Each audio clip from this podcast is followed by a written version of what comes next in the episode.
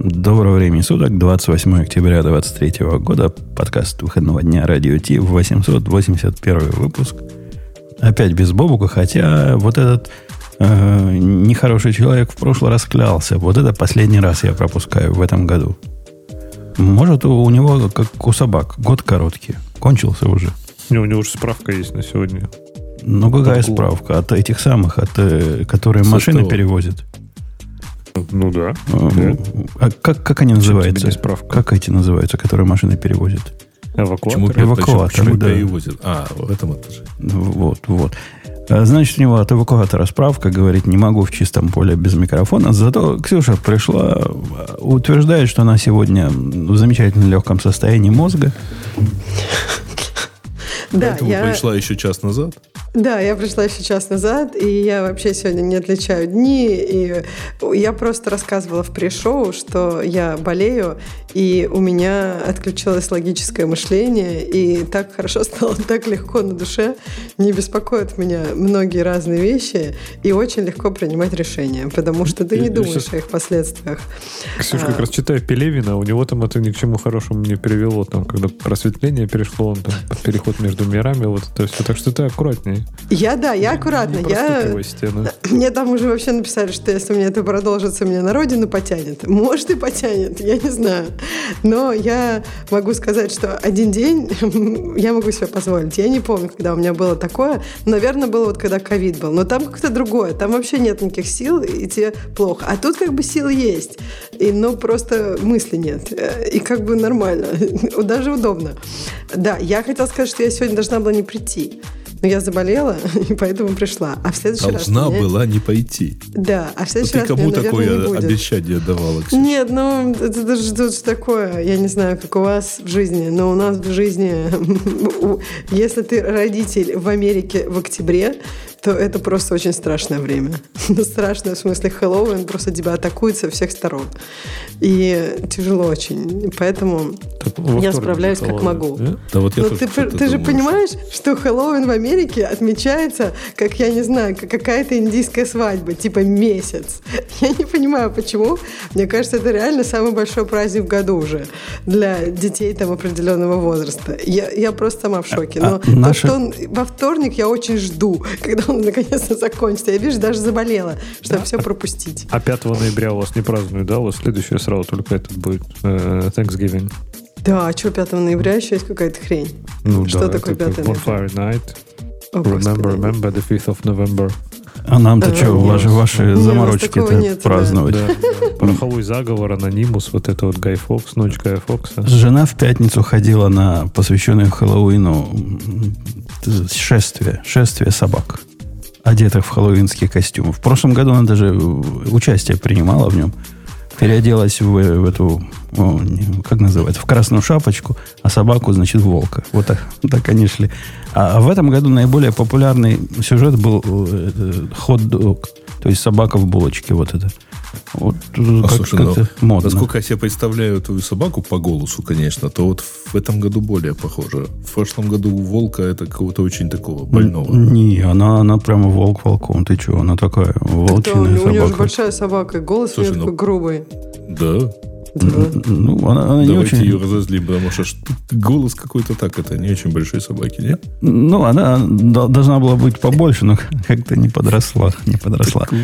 Но, но вообще на волка похоже какой вот это, какая-то дикая такая, в глаза не смотрит, так в горло и вцепится. А, так, мы про темы, про темы хотели поговорить, правильно? А, Мы хотели Ксюше передать это все. Она, у нее все Привет. легко сегодня с решениями. Пускай выбирает. Э, ну, Ксюша, если, если Грей Да, сказал, кто я, Я такой. вообще с удовольствием. Да, вот, например, Low Cost MacBook Pro. Я даже ее прочитала, я могу вам ее донести. Я, конечно, все перепутаю, но я думаю, вы найдетесь. Статья, значит, о том, что, оказывается, во всех линейках Apple устройств есть как бы бюджетный вариант. Например, iPhone э, SE, э, там что в, в Apple i- Watch. Эп- не, а, у Apple Watch есть тоже бюджетный вариант? Они оставляют же, да, есть. За какие-то 400 старые? долларов, которые. Да, iPad есть дешевенький. Ну, короче, всегда есть устройства, которые в два почти в два раза дешевле там супер флагмана, супер навороченного. И, в общем, ну, так, так, так почти складывается. А вот с э, Mac Pro или там с Mac'ами вообще, с MacBook'ами, такого нет. Вот, не с Mac Pro, а просто с, с MacBook'ами. И вот они говорят, что вот Apple бы давно, как бы по-хорошему, Apple бы надо выпустить.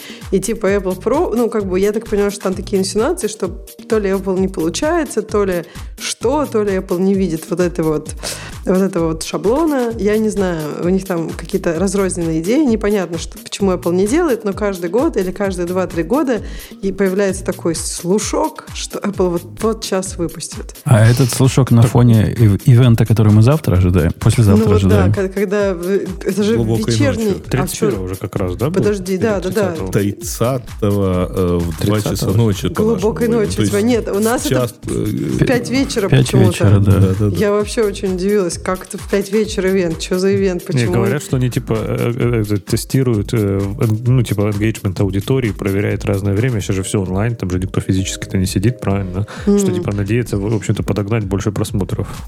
Потому что, мне кажется, это совершенно 5 вечера, это какое-то глупое время для подгона. А, это West Coast, типа после работы, да? Это как раз 8 Нет, вечера. да, и East Coast после, Да, да, да. так сказать, как-то Да. вечера. Но это тогда минус вся Европа. Да, это минус Европа, но плюс весь East. Coast. Кто будет Да, смотреть да, да. в полночь? Слушайте, а может там э, они таким образом как раз вот ночь всех святых? Тоже хорошая идея. Э, 12-дюймовый вот этот MacBook, о котором они, значит, э, авторы влажно мечтают, мне кажется, абсолютно высосанная, не знаю из какого места, идея. Вы помните, что было с прошлым 12-дюймовым MacBook? Помним. Это был провал.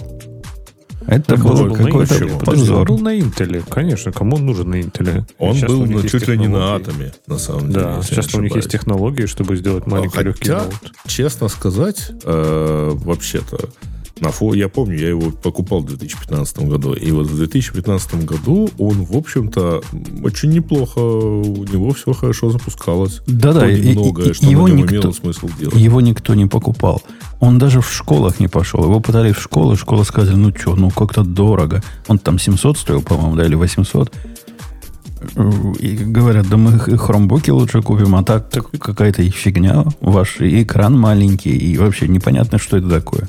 Так у Apple есть же уже дешевый MacBook. Это, это по сути iPad. Ну, Это типа вот дешевый, дешевый девайс от Apple, который, ну там, не знаю, купи к нему клавиатурку и будет тебе такой... Статьи об этом говорят, MacBook. Что с клавиатуркой там все равно получается как-то дороговато, ну и не совсем MacBook, правильно? Все-таки разные 300? на нем 400 можно дела долларов, делать. мне кажется, ты соберешь себе за 400 долларов, мне кажется, ты вполне себе возьмешь. Нет, Да, вот да, какая-то да. дешевая клавиатура подожди. очень. 330 долларов самый дешевый iPad. А Так. если к нему добавлять более-менее приличную клавиатуру, то есть Magic, э, а не вот эту вот плоскую э, Вы мембранную, захотели Magic. Ну, извини, ну, просто ты вот это то же самое, что будет стоять, например, в э, Ну, ноутбуке. ну, 500, давай скажем 500. Ну, в 500 долларов можно уложиться. не, И, ну, в принципе, мне кажется, Ну, плюс, дешевле значит, уже ну, значит, сделать. у тебя начинаются ограничения по, а, так сказать, тем функциям, которые ты можешь туда запилить. э, Например? приложений. ну, в качестве замены хромбука вполне, конечно, пойдет. Ну да, говорю, что у него уже таргет аудитория, это типа не разработчики. То есть, а вот если они выпустят какой-нибудь супер дешевый, супер простой MacBook, я думаю, там тоже будут какие-то ограничения. То есть, ну, типа, зачем, им делать ну, MacBook, который может столько же, сколько Air, только типа в два раза дешевле. Так нет, Не, ну он ну, же маленький, с маленькой клавиатурой будет, с маленьким экраном будет. Он, Да, он да, просто вот, маленький. на Они 10 маленькую клавиш. клавиатуру На никогда 10 не делали. такое будет. А- Они маленькую клавиатуру, у них всегда одинакового размера практически везде. Будут больше поля или меньше поля, но они же никогда не делали вот эти вот нетбуковские клавиатуры, э, где у тебя палец на три кнопки сразу нажимает. Короче, несмотря на то, что Ксюша эту тему выбрала, я считаю, что вот этот слух это полнейшая ерунда. Я, я не верю, что мы это увидим. Ноутбуки в экосистеме Apple наоборот растут в последнее время в размерах. А вот это такой шаг куда-то э, назад, вот эти в лихие двухтысячные, что ли? Не, не будет Ну да, такого. так и- самое главное, то есть, ну, опять же, в том сегменте, в котором, в принципе, Apple создает свою технику, ну, тысячи долларов, ну, это не заоблачные деньги за ноутбук. То есть, да, я понимаю, что есть дешевле, понятно, что есть дешевле, но, в принципе, нормального качества там видовый ноутбук, но он тоже не будет стоить 200 долларов. То есть, какая-нибудь полная фигня, конечно, какой-нибудь абсолютный мусор, но с любым нормальным экраном, с нормальной батарейкой, ну, что, он тоже самое 1000 долларов будет стоить. То есть, его конкуренты, по сути, стоят чаще всего даже дороже, мне кажется, если начать сравнивать вот по батарейке, по экрану, по производительности. Я не думаю, что там типа за 200 долларов можно на винде что-то купить. Ну, ты не прав. Ты в Best Buy заходил давно? Да, э, никогда. Никогда. Я заходил. В Best Buy пару лет назад, да. Есть прямо куча таких странных виндовых лаптопов, которые стоят какие-то... Они, они жуткие абсолютно, и я не, не понимаю, какие люди их покупают. Но они копейки стоят. Реально копейки. Там 300 долларов, 350 долларов. И типа с виндой. Какая-то Windows Home Edition на нем стоит. И типа даже как-то работает. Ну да, экран там 720p какой-нибудь. Что-нибудь в эту сторону. Но зато стоит дешево. Ну да, еще на Windows Home, который ограничен больше, чем iPad, я думаю, будет тогда и с клавиатурой, и с батарейкой, которая работает 15 минут, типа того. Я говорю, что, конечно, можно найти дешевое дерьмо, но Apple вряд ли будет делать дешевое дерьмо, но будет все равно делать какой-то нормальный ноутбук. Нормальный ноутбук на винде, я думаю, ну, конкуренты будут стоить столько же. Поэтому смысл Apple удешевлять, если, ну, если они не совсем хотят уже зайти, там, я не знаю, в сегмент, там, типа 200 долларов за ноутбук, ну, там действительно будет экран, 1000, что там, 1368 на 400, что-нибудь такое, там и да убогая клавиатура, мертвая батарейка, что-нибудь такое. Ну, блин, а зачем им это?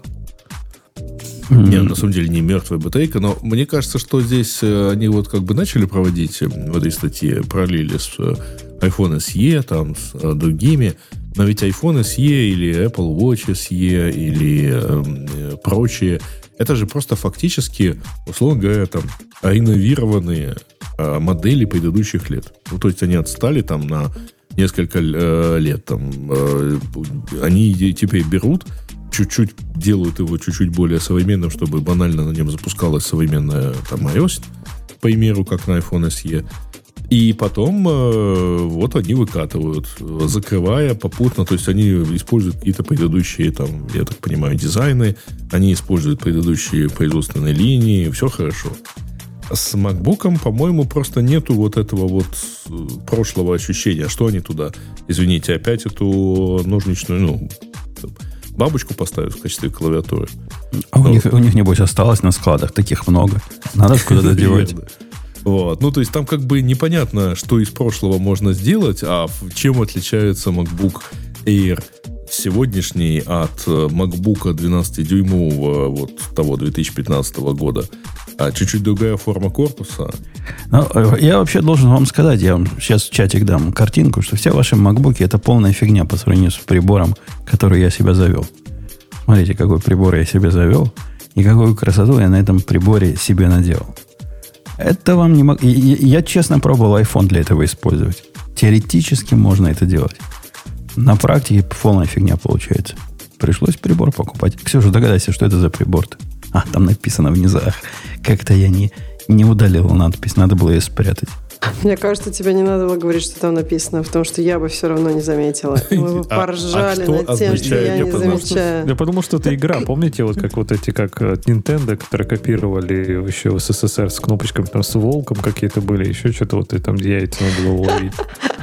Слушай, это я, это я пошел, по, пошел поискать и наконец нашел, что это. Это прибор для проверки часов, ребят. О, То есть Господи, он эти свои хронометры подключает, да. значит, и измеряет их отклонение Э, в миллисекундах или в чем-то еще. Рили, тебя так это беспокоит? А, вот а... что ты такое делаешь? Что у тебя... И ладно бы ты ходил там на какие-нибудь, знаешь, походы, где люди там без э, интернета и без э, там телефона, без всего. Но ты-то сидишь, у тебя еще 10 тысяч девайсов с э, правильным временем. Так это, это ведь не... Это, механические часы, это не про точность, понимаешь? Но ты видишь, вот эта линия в середине моих, э, мо, моего графика, она одна линия, видишь? Вот это считается дико круто. Линия это на самом деле две линии вместе соединенные. Когда часы делают тик-так, тик это типа в одной половине вот этой плоскости, где оно вращается, а так это в другой половине. И вот этот прибор понимает, э, какая разница между расстоянием до тика и до така. И если оно 0 миллисекунд, вот этот э, бит, error, бит error, который, то это вообще круто. Я замучился его настраивать до 0 миллисекунд. Полчаса потратил. Подожди, регулируя. а на чем, как ты его настраивал? На механических ты что-то подкручиваешь там? Конечно, у них есть две крутилки внутри механических часов. Одна вот про это, я не помню, как она называется, а вторая про левое число, которое 0 секунд в день у меня. Они убегают, уходят. Ну, там плюс 2 секунды, видишь, нарисовано. Ага. Это другая крутилка. И они друг на друга влияют. Это прям такой процесс тонкий. Очень тонкий процесс. Поначалу они, вот этот, который сейчас 0 миллисекунд, у меня был 0,09, по-моему. Это очень много. Прямо это... Спрашивают, про какие часы идет у нас в чатике. И речь идет о ну, механических хронографах. На самом не, деле, хро- не хронографы, просто механические часы. А, ну, я хочу обратить внимание, что человек, который добивается вот подобной точности, за последние полгода ни разу в 23.00 не начал эфир. Но это ничего. Но я только добился. Вот А, теперь, теперь-то я, теперь-то я буду. А, то есть а до этого ты на 0,09 миллисекунды всего опаздывал, да? Владимир Она спрашивает, просто за неделю, видишь, нааккумулировалась у него там. Да, да, да. результат репассажа, я даже такого слова не знаю. Это результат того, что я двигал там эти фиговинки, как YouTube научил.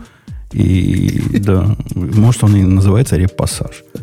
Но, по-моему, круто получилось. Линия одна, вот это, это ценится.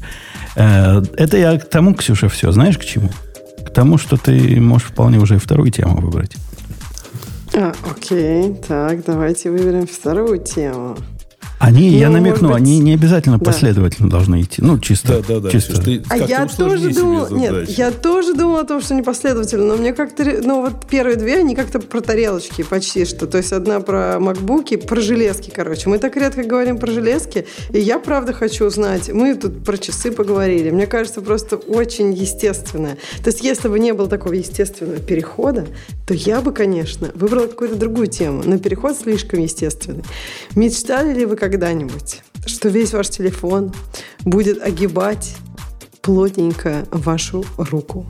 Слушайте, а я Это- смотрю на картинку, а как она держится, эти часы там? Как прибили, так и держится. Извини, я Грей сегодня. Вспомнил, да, да, да. Не, ну Там типа как-то реально прикручивать надо в мясо, Ремешок. Нет, я думаю, ремешок все-таки. На липучке, нап- например. Да. Извините, а вот у меня там часы, и чем оно будет отличаться? Но это телефон. Это телефон. Мы говорим о телефоне, который, по слухам Motorola, а не по слухам, ревилс уже, да? Это прототип. Да, у них есть э, сгибающий... Ну, ну, идея, идея, конечно, интересная. Раз все сгибают телефоны, а мы вот так согнем, чтобы мы в согнутом состоянии люди ими пользовались. И, ну, что-то в этом, несомненно, иное есть. Это вам не Samsung, который просто пополам его собирает. А это, это Да, между Motorola. прочим, это размер э, этого iPhone Pro Max, потому что 6,9 дюйма. Ну, видимо, у чувака тут лапа баскетболиста, что она на нем так э, нормально смотрится.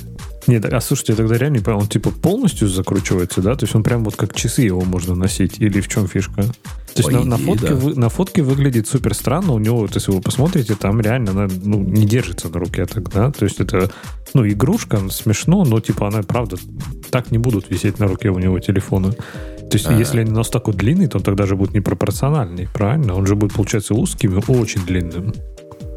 Чтобы А, полностью Мне огиб- интересно, ну, огибать слушай, хорошо, да, если, предположим, он будет полностью охватывать э, запястье, да, к примеру, а, что предполагается с ним делать вот со всем экраном, за исключением верхней трети, которая у тебя вот видна, при- когда ты привычным жестом подносишь вот так вот руку. Ну, Ну, подож- Там можно разные Что предполагается делать с нижней частью да, экрана? да ничего не предполагается. Это ведь получается смесь часов Apple Watch. Вот эта верхняя часть, это как бы Apple Watch со всеми Apple Watch'овскими Ага. прибабахами. А нижняя часть и боковая часть, которую пользоваться в таком состоянии совершенно очевидно невозможно, она для раскрытого состояния. Это сразу и часы, и, и, и типа iPhone. Извините, мне надо восстанавливать реноме, поэтому я вспомню старый анекдот. Помните, э, до айфоновское время, э, когда э, в магазине сотовых телефонов покупатель обращается к продавцу, скажите, пожалуйста, чем эти два телефона отличаются друг от друга? Это очень просто. Это фотоаппарат, а это MP3-плеер. Так будет и здесь. Слушайте, а это не смартфон, а это часы, а это не часы, это смартфон. И я, кстати, думаю, вот эта часть, за которой она держится, просто картинка неудачная. Мы не видим вот этой боковой части руки этого чувака. А может, они еще не придумали боковую часть руки? Там тоже надо же подумать. Там, я согласна, вот, что не очень понятно. То есть, с одной стороны, мне кажется, если взять мой текущий iPhone, то он, мне кажется, не знаю, об- вот как вы думаете, он мою А руку попро- попробуй, обогнет? Ксюш. Мне попробуй. кажется, он обогнет. Я вот попробовала 15 мою прям гнется полностью. х- 15 же гнется Нет. Нет, подожди, я не настолько сегодня это шестой хорошо гнул. Я померила, померила руками свой iPhone. Ну, можно померить чем-нибудь другим, какой-нибудь штучкой, Так ниточкой. тебе на и потом обогнуть. надо померить просто и все, да. Да какие две окружности? Два ниточку. потом посчитать. Ниточку А просто вокруг на телефона. что? Не, у- Какая математика? У меня сегодня нет математики. у меня, у меня есть гораздо более ну, практичный способ. Я только что проверил, не будет работать iPhone. Я приложил к нему часы с ремешком раскрытым. Ну, это же то же самое, понимаешь? Нет, ну ремешок-то у тебя, э, как бы, он же накладывается друг на друга. Или ты до той дырочки, которая тебе нужна. Ну, я при- приложил именно той длины ремешок, который у меня не накладывается. А. То есть от конца в Ага. конец. Ну да, Нифига часы вокруг руки. э, телефон вокруг руки не будет держаться. Так это же наоборот хорошо. То есть есть какое-то место, где там будут какие-то зак- заклепки. Так будет удобнее. Потому что если телефон с телефоном, мне кажется, будет как-то странно. У меня наоборот. У меня телефон полностью огибает, и мне наоборот неудобно будет. То есть мне кажется, им надо будет делать тогда... Он должен быть тогда короче. А, ну, вообще, мне кажется, он будет тяжелый, ребят, нет? А, ну, да, он, да, он будет Так он тяжелый, конечно. Он будет минимум вот на 150 руке. э, грамм весить. 150 грамм это прям нифига не, не тяжело для часов, чтобы вы так понимали. Часы обычные с металлическим браслетом больше 150 грамм весят. Ну, значит, нормально. Но только мне кажется, что для э, женской руки это, будет, как обычно, тяжело. У женщин потом какие-нибудь бол- болезни будут от этого на руках. Не, у нас будет у программистов проблемы с, с этим, с этими часами. Как мы будем на клавиатуре набирать? Это же нижняя Ой, часть будет ужас. царапать все время. Хреново, но она не будет царапать на самом деле. Не знаю, как уж оно будет, но оно, я просто помню, когда, как это было, работать за клавиатурой, когда, помните, был такой фитнес-браслет э, от Nike. Джабон. Нет, А я помню, у Nike. меня был был Jabon. тоненький, а Nike Нет, он был жесткий, Jab- круглый такой. А Джабон был, у него были такие металлические штучки внизу, и мне приходилось его постоянно переворачивать, когда я работаю. Ну, в общем, я помню еще Apple Watch, один из каких-то, у них был такой кожаный браслет, и тоже мне он не шел совершенно работать, потому что металлическая часть постоянно скребется, и это очень неудобно. А- вот а у это Apple означает- есть такие вот эти спорт, вот они нормально. Это означает, Ксюша, что ты неправильно руки на клавиатуре держишь. Я, я уже себя приучил. У меня многие, многие, двое часов с металлическими браслетами. И если руки правильно держать над кла- клавиатурой, ничего никуда не, не стучит. Не надо запястье класть ни на что. И, и как будет это? И у тебе тебя счастье. запястья будут висеть, а у меня так болят. Я не могу, чтобы они у меня висели. А наоборот говорят, от того, что они висят, от того, что рука вот так горизонтально э, стоит, от этого они меньше болеть будут. Так они же наоборот... А, ну подожди, у тебя что-то должно стоять, потому что у тебя вся рука, то есть у тебя локоть стоит, а рука... Не, пальцы, пальцы лежат на клавиатуре, вот это твоя опора. А все А. остальное висит. Да, все висит. Да ладно. Да, да, так Нет, и- я так, так точно не смогу. Это какой-то этот, э, мне кажется, фортепиано, когда у тебя только пальцы нажимают, а все остальное нет. Подожди, а у нас же вот есть такая черная штучка, которая перед клавиатурой. На нее же просто святое дело положить запястье. У меня так руки никогда не болят, когда у меня все вот, ну, лежит. Ну, да, на черную штучку нормально. Я, я тоже позволяю себе. Это не запястье, а вот эти э, части Ну, как бы руки часть кладешь. руки, вот да, этой, да. Как она Ну. называется? Мягенькая, вот эта такая сбоку. Ну, ну, ну, заканчивается эта мягонькая часть руки запястьем. Как ни крути. Я не знаю, как, где она у тебя заканчивается. У меня она заканчивается вот на запястье. Ну, у меня это по-любому, такая- я сейчас руки положил, у меня как раз браслет металлический, он оказывается вне этой черненькой штучки, вне этой по- под- подкладки под, под, э, под руки. Так что, да нет Нифига никакой себе. Это проблемы. у меня такие руки длинные или у меня такие руки короткие? Наверное, короткие.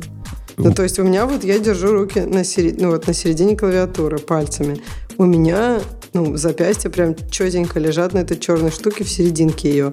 И дальше часть руки. И дальше у меня все руки, ну вот локоть лежит. Прям, и мне так удобно. Вот когда я работаю дома, у меня не болят запястья. А вот когда я на работе, ну я, правда, там была с дурацкой клавиатурой и с мышкой. Слушайте, мне кажется, вот люди, которые работали всю жизнь с мышкой, их просто руки, я не знаю, как они просто не умерли от этого всего. Мышка такая неудобная хрень. А я просто Мой, мой коллега как- раз перешел с э, тракпеда, с тракпеда, как мы все нормальные люди используем, на Да. мышку, но на вертикальную мышку. А, ну вертикально. Нет, вот, а помните, раньше все с, со- с этими стрёмными мышками, и как у них руки не болели? Вот, как, я не знаю, все были типа молодые, и- потому что сейчас я взяла обычную мышку, это ужас. Я просто, у меня руки болели, я думаю, да что ж такое? Потом взяла трекпэд, нормально стало. Он у меня сейчас Ну, вообще, бывает, конечно. вообще Бывает. экспериментирует, перешел полностью на кинезис, на вот этот новый кинезис. А он же ор- орта еще, к тому же, ну, он, кроме того, что она кривая вся, как не в себя, она еще орта. И говорит, пока добил- добился 25 слов в минуту, умеет набирать. Неплохо, неплохо, да. Но я не знаю, что вы имеете против э, мышки. Я много лет э, практически первым делом э, ну, у меня вот эти MX Master логитековские лежат там поблизости от любого компьютера. Ну, потому что удобно. Ну, У а- меня от, от- от трекпада, кстати говоря, я несколько там, месяцев его попользовал довольно давно. Ну, на ноутбуке понятно, что он у тебя. Я все равно к ноутбуку предпочитаю мышку. Там, если у меня, если я сижу не за компьютером, ну, не держу его на коленях, например, а сижу за столом, то предпочитаю его держать там, вот, поэтому держать мышку. Пусть и, Э, пусть и небольшую. Это абсолютно нам с Ксюшей непонятная идея. Вот. А от э, трекпэда, который вот отдельно к э, десктопу, например, подключать, да, я им попользовался. Но, во-первых, он же ниже стандартной вот нашей вот любимой, например, э, KBD Fans клавиатуры.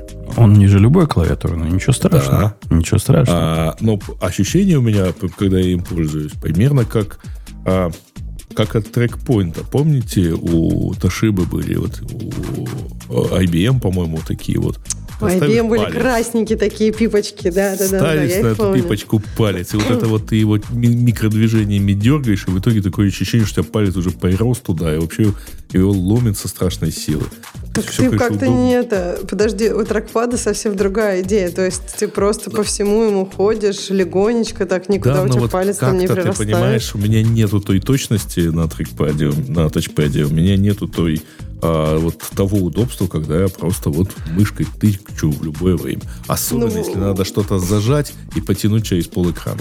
Вот с пипкой я согласна, точности не хватало. Я помню, когда мне нужен был э, автокад, то я тогда всегда брала что-то не пипку, потому что все можно сделать с пипкой, но не в автокаде. В автокаде там нужна точность. Но вот, я не знаю, с трекпэдом у меня нормальная точность. Я могу и в автокаде, и где угодно. А У меня, у меня тоже нормально. Единственное, для чего у меня одно время лежала мышка, это чтобы в игры играть. Поскольку в игры играть было в одну игру, в которой я играл на маке, совершенно невозможно было играть с, э, с тракпэдом. Леха, а ты трекпэд или мышка person? И я уже когда-то жил на мышке, причем на Magic Mouse, за что у меня, если вы помните, вы шеймили уже. Вот, но я уже чуть давно перешел на трекпэд и, в принципе, практически использую время, все время, кроме игр. Вот реально для игр, смотря какие, кстати, вот Baldur's Gate я играю с трекпэда. Там, там как-то логично все покликать, понажимать. А вот что-нибудь типа киберпанка я там без мышки вообще не могу. То есть вот играть, прям мозг не работает. Я, я не могу типа с трекпэда играть вообще никак, не знаю почему. У меня невозможно было мышка. играть абсолютно в э, SC2, как он назывался, StartCraft, да, по-моему. Вот в это я играл, и ну, нельзя было с тракпада играть. Вот для этого мышка у меня была. Но давно уже не играю. Э, окей, окей. Давайте я запилю опросик у нас, типа трекпэд или мышь. Да А, так что вы там идите дальше, а я щас запилю. за- за- за- запили. Ну, у нас там винузятники, я подозреваю, сидят. Ну что, так и Да прикольно. вообще там программисты, что вы хотите? Ну и что, сейчас запилю. Давайте, это просто будет долго, так что вы идите дальше без меня. Э, У тебя айшать-то, тебе же голосовать не надо. Алексей, Алексей, да- да- давай повысим, пока Ксюша нет градус гиковости до чего-нибудь. Давай, давай. Ну, Выбери Что что-нибудь есть что-нибудь? гиковское. Ну, например, Давай. почему... Я, Да, не буду даже подсказывать. Ну, ты хотел что? я в клювике, я в клювике приволок одну тему в этот раз. Ну, ты наверняка ее на Reddit видел. Про Rust, как обычно, традиционно. Подожди, а у нас она есть тут? Есть. И- А, э, Стоило да, ли того? Стоило Раст. того. Окей, давай, я его выберу. Расскажи. Я читал ее по диагонали и в основном Да? комментарий к ней читал. Нет, там классно, что он, он реально все время, всю статью пытается убедить себя и остальных, что стоило. Но в итоге даже я вот послушал, послушал понял, что, блин, вроде как Вроде как он больше пытается себя убедить. То есть вроде как и нет. Большого смысла, наверное, нет. То есть это так интересно, он, знаешь, такой... Ну вот, билд-система, конечно, медленное говнище, но ничего, можно как-то с этим жить. Там крейтс надо... вот про этот я наезд не понял, может быть, кто-то из ростовчан объяснит, что типа в крейтс как-то сложно паблишить, там что-то каждый пэкэдж надо паблишить. Это я что-то потерялся там немножко. Не, меня он втырил своей первой частью, когда он про abusive relationship начал рассказывать. Говорит, отношения с Растом это как отношения с, с мужем, который жену бьет. Ну, а что он тебе говорит, да, он что говорит, когда тебя компилятор орет все время, говорит, да-да-да, это было забавно. И говорит, в конце концов, ты к этому привыкаешь, но это явно нездоровая привычка, потому что будешь как, как жертва, которая привыкает к этому к абьюзеру. Слушайте, но мне кажется, это же ты просто часть ошибок из рантайма переносишь в compile time. Это как C++. Ну, то есть мне не кажется, что это abusive relationship, это просто, ну, как бы часть ошибок, и ты с ними... И они не случатся у тебя уже в рантайме, они как Ну, Про бы случатся говорит, тут. да. Про это он Ну, повторяет мантру. вот Почему тогда абьюзив? Я не понимаю. Ну, я так понимаю, что действительно, что компилятор очень строгий у Rust, и он повторяет вот эту мантру из э, Haskell. Если это компилируется, значит, это работает. Но вот привкус всей статьи, что человек там говорит, я с Java там перешел, с JavaScript, писал на Go, и вот сейчас перешел на Rust. И вот такое ощущение, что он себя пытается убедить, что типа это того стоило. И это прям настолько неубедительно звучит, и там вот он прошелся вот по крейтам, поэтому потом дальше пошел про этот, про э, качество библиотек. Библиотека, говорит, говнище тоже, ими пользоваться нельзя, типа они все какие-то убогие, разной степени качества, все плохие, но ничего, типа как-то живем. Зато у нас есть клипи, которые, если ты используешь функцию там перевода чего-то в uppercase руками или какой-то ASCII чек делаешь руками, она такая умная, что можешь сказать, в какой из этих миллионов библиотек такая функция уже находится. Оно тоже как бы самоуспокоение. То есть, если тебе для того, чтобы с стандартной библиотекой работать, необходима помощь э, вот таких средств, то что-то не так в твоей стандартной библиотеке. Да, да, да. А, еще он да, привел как пример такой, говорит, ну, эм, что, говорит, иногда этот declaration функции с типами может быть немножко сложным. И привел э, функцию, где раз, два, три, четыре, пять, шесть, семь строчек объявлений в объявлении типа в дженериках только в перечислении. Ну, справедливости ради, не совсем хочу кидать камень, я в принципе понимаю, что это за типы и что делает функция, то есть оно в принципе логично, но тем не менее, то есть это показывает, насколько просто феноменальная сложность этой системы типов и какая чудовищная ментальная нагрузка ложится на программиста. Да, компилятор все равно помогает, но думать-то все равно же приходится. То есть все вот эти э, scan, op, self, fn, acum, item, item, это все равно надо в первую очередь написать, прежде чем на тебя компилятор начнет орать. И, в общем, ну, мне кажется, он себя пытается убедить, что раз того стоит. Э, Я, когда читал комментарий не на Reddit, а на Hacker News к этому, как ни странно, в таких статьях первый комментарий, ну, я ожидал, что все ваши языки полнейшее говнище, а наш раз трулит. Ничего подобного. Комментарии были такие, сколько раз я не подхожу к Расту, и я там профессионально на нем пишу, пишу, и каждый раз, когда я возвращаюсь к своей старой программе, это приходится спички под глаза подставлять, чтобы хоть как-то они не закрылись от этой боли, что я вижу.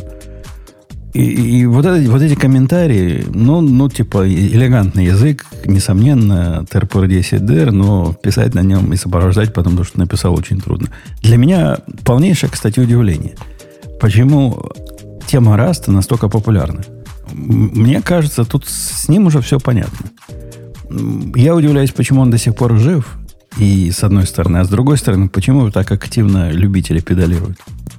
У него есть такой опил, понимаешь, образ элитности, как в Хаскеле, вот крутизны или в скале, да, то есть это вот чувство какой-то вот, не знаю, невероятной мощи какой-то в языке, в э, системе типов и прочее. И я, в принципе, когда-то тоже был такими штуками очарован, я когда-то пытался довольно так нормально изучать скалу, ну, не для рабочих, может быть, проектов, но для себя, да, но тем не менее, то есть, ну, вот там действительно проблема в том, что это все по сути, академ- академические ментальные упражнения. То есть такая вот прям ментальная гимнастика.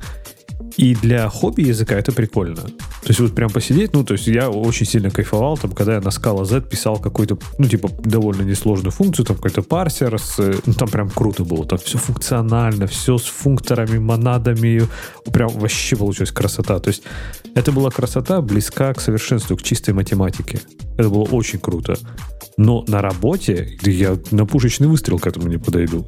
И вот, мне кажется, в этом вот у Раста такой же немножко образ. Да что немножко-то, у него прямо сильно такой образ. Подождите, может, вам просто не нужно такое управление памятью? Мне кажется, просто, ну, есть определенные, как бы, есть определенные моменты, когда тебе нужно более, ну, больше контроль, контроль над, над памятью. То есть мне кажется, что просто это не весь Какой, бэкэнд. в какой ситуации? Вот смотри, я читал там чувака относительно вменяемого, который вот такой комментарий сказал. Он говорит, я пишу, у меня такая специфика, я пишу low-level, embedded, операционные системы для специальных устройств. Для этого Rust категорически не подходит, для этого C подходит, поскольку ну, невозможно с Rust жить вот так, в такой ситуации. Не дождешься, пока он скомпилируется, и, и- и вообще он ничего такого нам не приносит, да, чего у нас в C нету. Мы на сях писали, и будем и дальше на сях писать свои embedded. Окей, допустим, он прав. Я embedded не пишу, не знаю. Пишет ли кто-то embedded на расте, тоже сомневаюсь. Мне кажется, не пишут. Мне кажется, embedded пишут на C. Хорошо, тогда где- давай где его ниша все остается? моменты, которые... Вот C++. Вот мне кажется, Rust — это э, как альтернатива C++ вполне себе может зайти. Потому что есть места, которые пишут на C++, где Rust вообще сойдет. Хорошо. Ты когда последний раз видела живого промышленного C++ программиста? Я ну, достаточно таких знаю. Ты зря так думаешь, что никто в продакшене не пишет на C++. Так Я просто C++ понимаю, что... не уйдут, Ксюш. Там, понимаешь, там уже столько всего написано. Нет, да, ну почему-. Нет, если все... Почему кажется, все написано? С- Смотри, кто, кто сма- новые проекты на C++ будет писать? Сма- Это Legacy проект. Знаю, но Mozilla же на- переписали там какие-то куски на вот, Rust вот это как раз вот это всё. как раз тот самый на уз- узкий рынок. У нас Ну. в, финтеке в, в нашем в свое время C++ был популярнейшим языком, ну типа тот самый язык. Весь финтек писали на C++. Что случилось со временем? Со временем весь финтек, кроме HFT, вот этого высокочастотного трейдинга, перешел на Java.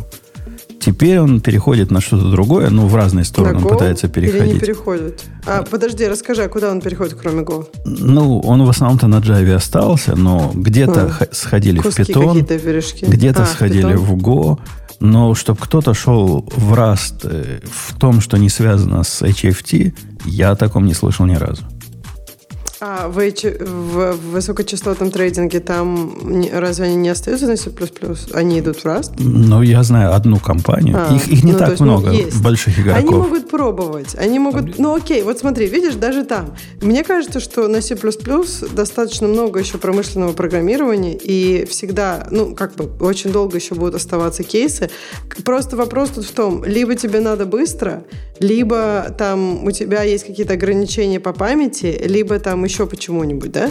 То есть как бы C++ и Rust, они э, переносят многие вещи, которые делают другие языки в runtime, в compilation time. Компиляция пипец долго, понятно всем, но как бы работает быстрее, если, ну как бы, то есть очевидные плюсы, да? Иногда этот плюс важен тебе. Часто этот плюс не важен тебе, потому что компилируешь много, а работает, по идее, оно меньше раз. Поэтому логично, что, может, для многих вещей это и не важно. Тем более для классического бэкэнда, когда можно, как я люблю говорить, закидать железом, как я видела, это может быть и не такой сильный момент. То есть, я не знаю, я не думаю, что Rust будет супер популярным языком в бэкэнде. А где же ему еще тогда быть языком? Не на фронтенде же. WebAssembly Я не знаю, вот браузер, это ты что назовешь? Это фронтенд? Ну, WebAssembly, ну, раз в смысле, как э, с таргетом WebAssembly, но это тоже экзотика, во всяком случае, пока. И я думаю, когда WebAssembly перестанет быть экзотикой, все остальные смогут. Да Go и сейчас умеет как таргет WebAssembly строить. Ну да. Не знаю, мне вот тоже почему-то кажется, что Rust, он не станет большим никогда, да, то есть он, он останется, он никуда не денется, с ним все будет в порядке, но он будет, ну, как Haskell, то есть он есть, он нишевый язык, он развивается, у него там своя тусовка, ну, ну типа, ну, где он на радарах ну, современных технологий? Ну, да нигде, то есть свои ниши сидит и не отсвечивает. Мне кажется, Haskell гораздо более нишевый. Ты прям вот сравнил, мне кажется, раз, раз наверное, более сравним гораздо. сейчас для меня, вот, по крайней мере. То есть все, что я вижу, это типа такое больше не знаю, ну хорошо, CLI, CLI, вот я вижу часто, довольно часто, кстати, командные утилки всякие на расте. Вот это я вижу иногда, да. Вот я, кстати, только хотел сказать, что вот вы обсуждаете с точки зрения того, как что написать, на, на чем написать и так далее. А я несколько раз попадал на всякие подборки всяких утилиток типа э, гайп, на расте, на консоли или прекрасная утилитка под названием ботом. Ну, в смысле, топ только лучше. Э, И они написаны на расте, и вот этот RG, который грэп, э, прямо намного быстрее работает, чем обычный грэп. Поэтому вот как-то с точки зрения пользователя прямо Rust это такой какой-то синоним скорости. Так он не потому быстрее работает на... э, Я понимаю, потому что переписали. Потому что по-другому написали. Ну, то есть Да. сказать, что на расте мы напишем будет быстрее, чем написано на C, это какой-то, какая-то дичь просто.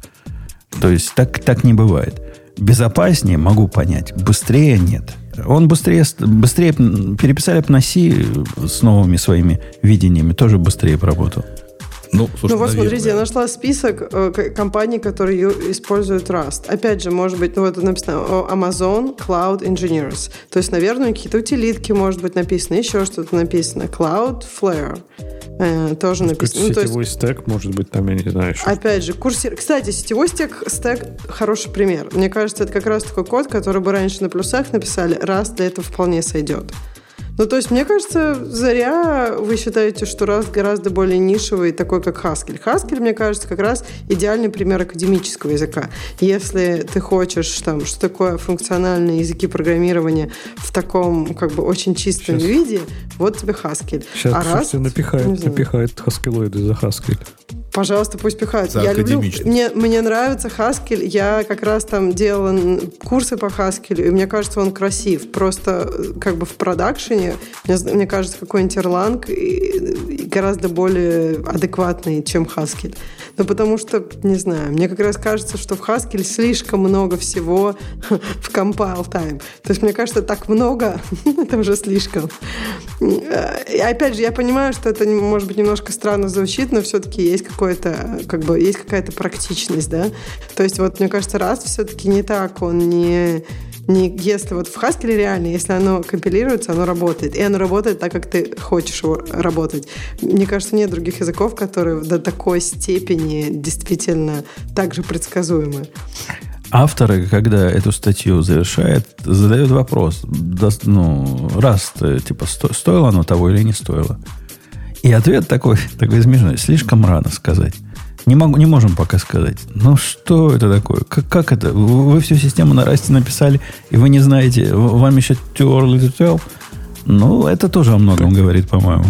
А он же тебе сказал, что это abusive relationship, он просто боится, что у него компилятор начнет орать опять, если он скажет нет. Короче, похоже, для них не стоило. А чего они переписали? Э, У них как-то с WebAssembly все это было связано, по-моему, нет?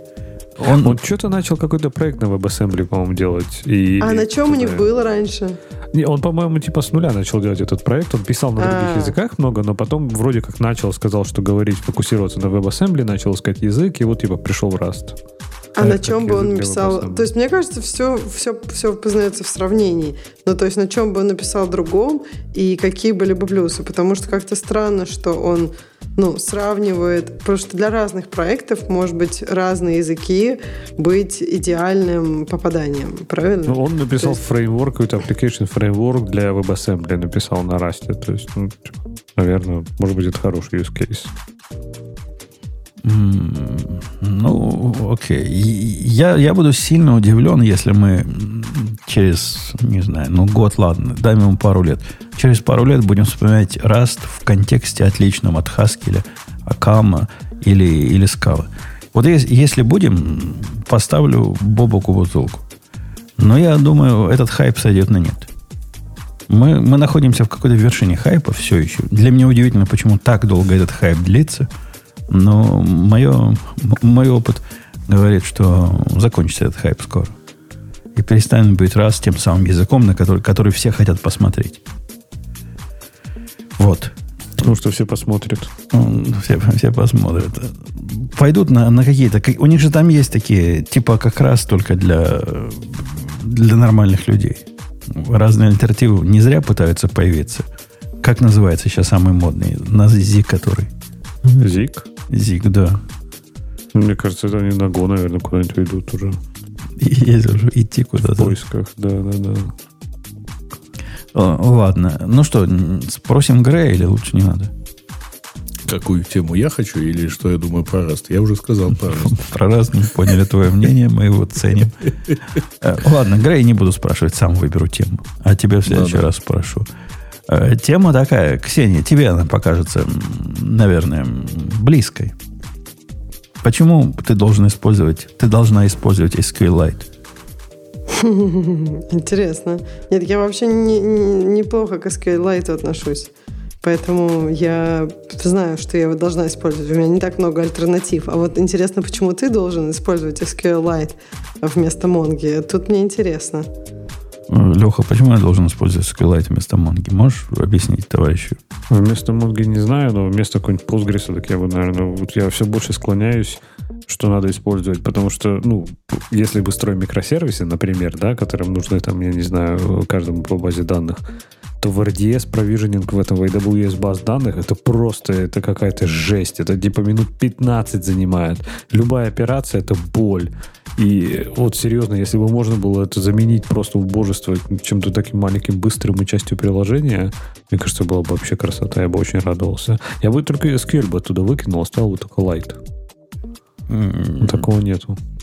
MongoLite. Хотим как, как, как, как SQLite, только MongoLite. Давно об этом же мечтаем. И Бобу говорил про это все время, что нужна вот Mongo где-то вот на уровне 2.8, вот так вот, которая полностью embedded, простая, маленькая, легкая, без всяких навороченных функций, без всяких э, enterprise функций. Вот чисто такой умный embeddable документ storage, как Mongo. С э, репликацией по узлам еще. Вот, наверное, вот такие бы я туда добавил. Что даже без шардирования. Чисто вот реплика сета. Ну, может, ша- шардирование. Да нафиг шардирование. Вы, выбросим к чертовой матери. Уберем полностью aggregation фреймворк. Нам эти тонкости не надо, правильно? Нам надо документы засовывать туда и доступаться к ним. И индексы, чтобы все это оно умело поверх вот это все Ну, навешивать. ну, понятно, индексы Да, по, по, да. по ну, бейсам, иначе что- киви любой, да, подойдет. А так, да. Да, да, так, так и надо. И я, честно, пытался поп- на, поверх key, key value storage строить документные решения. Ну, фигово получается. То есть, не раз уже говорил, как ни крути, получается, получается одинаково плохо. Слушайте, а мы же месяц назад обсуждали тему под названием SQLite везде. Что-то, мне кажется, мы как-то это повторяемся. Ну, вот теперь еще один человек проникся. Он, Ну, там он был про сервер-сайт. он, он говорит про то, что у SQLite есть zero latency. Но он, конечно, лукавит. Он имеет в виду, что нет нетворка никакого. То есть про zero latency, если я правильно понял, поскольку что, что, что означает zero latency в контексте SQLite, правильно? А, Вот, вот у тебя локальная storage лежит, и твоя скорость, она исключительно скорость доступа к, э, к, сто- к диску, К к, диску. своему. Ну, замечательно. Когда у тебя SSD и IOPS дофига, то будет работать быстро. Ну, да, я согласен. Довод о том, что это на, на один сервис меньше, он прямо хороший довод. Особенно в контексте вот тех самых микросервисов, о которых Леха говорил. Ну, ну, реально. Это реально большой дел.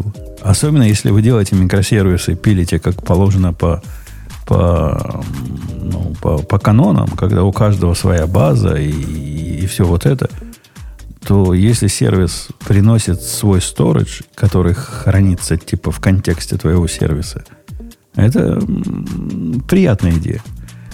Хотя вот этот multi-instance который с LightFS, да, для этого надо использовать. Сам-то SQLite не умеет подобного делать.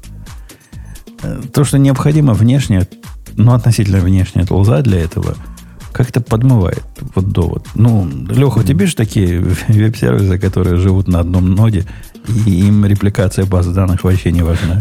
Ну вот я как раз хотел сказать, что меня даже больше это беспокоит репликация, что у тебя все равно как минимум там будут, если в Амазоне, то три, три инстанса, да, в трех IZ будут бежать, иначе, иначе какой у тебя там этот э, доступность. Ну, не знаю, сетевая меня не так пугает. Если, пусть она будет сетевая, но я говорю, просто это что-то должно быть довольно легковесное.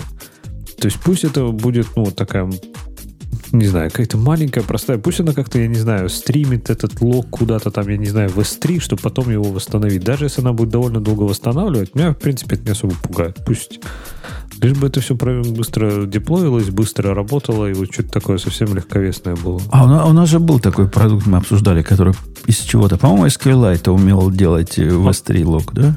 Бэкап уже как-то он, по-моему, делал, нет? Ну, типа такое. Вот, вот опять, на... опять же что-то обсуждали э, вот в течение последних двух месяцев. Как-то, видимо, пошла тема с SQLite. Как-то он на лету умел делать real-time бэкап для, для чего-то, по-моему, для SQLite прямо в S3 сразу. Стримить туда. Что-то такое у нас было. И, и а, да... вот LightFS какой-то, это не вот то, он упоминает в статье про это речь идет какой-то. Ну, может быть, это и LightFS было. По-моему... А, Fly, по-моему, оно, да-да-да. Оно? По-моему, да. Okay. Lightstream был. Это вот как раз то, что мы обсуждали месяц назад. Да, FlyIO. Окей, okay, окей. Okay. В общем, вокруг него можно тоже наворотить, но то, что надо, повторюсь, внешне наворачивать, не, не добавляет мне особой уверенности. Дальше он говорит такое бодрое, говорит, что можно экзобайтовые базы хранить в SQLite. Что, типа, реально? Есть такие люди, кто хранит? Вопрос, можно хранить это, да. Можно ли их потом... Но в том плане, что у тебя я не знаю. Ни, никак не ограничено. Э, да, видимо. но потом можно ли что-то с этими данными сделать? Можно ли там запрос за разумное время выполнить? Вот что вопрос. Э, ну, иными словами, вопрос, какая у них, э, какое, какое отношение, например, к времени обновления записи в такой эксабайтной ну, да, системе да ну, там индексы будут перестраиваться, какие-то еще чего-то Слушай, будет ну, происходить. Очень простое объяснение. Большинство веб-девелоперов не работают даже близко с таким объемом данных, и у вас появится гораздо больше других проблем, прежде чем размер базы станет вашей проблемой с SQLite. Не-не, у меня в моем мире это, это Грей прям ну, реальный вопрос. То есть, когда, ну, у меня эксабайты не надо, но терабайты, которые вот эти plural, то есть много терабайтов, они мне нужны. И если бы мне кто-то пришел и доказал, что SQLite э, масштабируется до, ну, скажем, до 10 терабайт на базу данных, и при этом может э, продолжать писать нужное мне количество с, инд- с индексами, ну, например, 200 тысяч записей в секунду, я могу в нем продолжать писать, я бы на него с интересом посмотрел. А пока, пока нет, пока на Монге сидим. Монго на, на наше все. Наше все. Ну, вот там не стоит ссылочка на продукт под названием э, HC3, э, который позволяет, я так понимаю, вот что-то похожее делать. Это дополнительный проект. Вот посмотри, может, оно и умеет так. Но не знаю. Но не знаю, не знаю. Но не знаю, не знаю. Ну, то есть вот несколько терабайт тут точно упоминается несколько раз даже. А, нет, даже больше. Несколько терабайт, интересно. Я, я начал использовать SQLite в хобби-проектах так, э, чуть-чуть, чуть-чуть. И, в принципе, сказать, что я в восторге, не скажу, но особая разница между использованием... В тех местах я раньше Key Value Store использовал. Но SQLite, ну, типа, удобнее.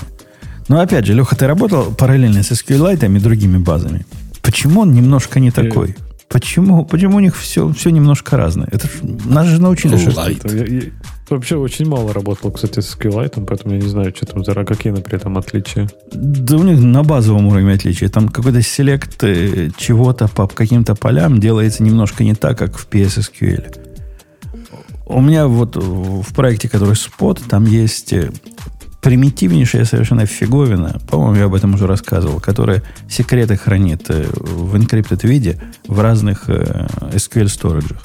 И она поддерживает три сториджа SQLite, MySQL и PSSQL. И там, там реально стоит switch. Там switch, если тип базы такой-то, такой-то query должно быть. И оно руками, прямо у меня там прописано query, который надо прописать, чтобы оно работало. Во всех трех случаях query разные. Почему универсальный ваш SQL несовместим совсем с этим совсем?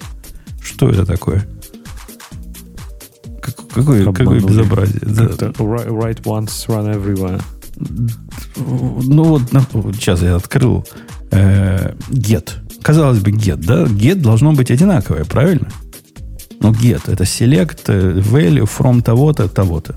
Нет, они немножко разные. Про инсерты разные для всех трех. То есть get был разный только для SQLite, а инсерты разные для всего. У одного надо do update set, у другого надо просто replace into, у третьего insert or replace into. Э, Вот это insert or replace into, это для SQLite, для Postgres insert into делаешь, и там еще on conflict надо ему отдельно сказать, ну, чтобы upsert сделать. Короче, апсерты тоже по-разному делать.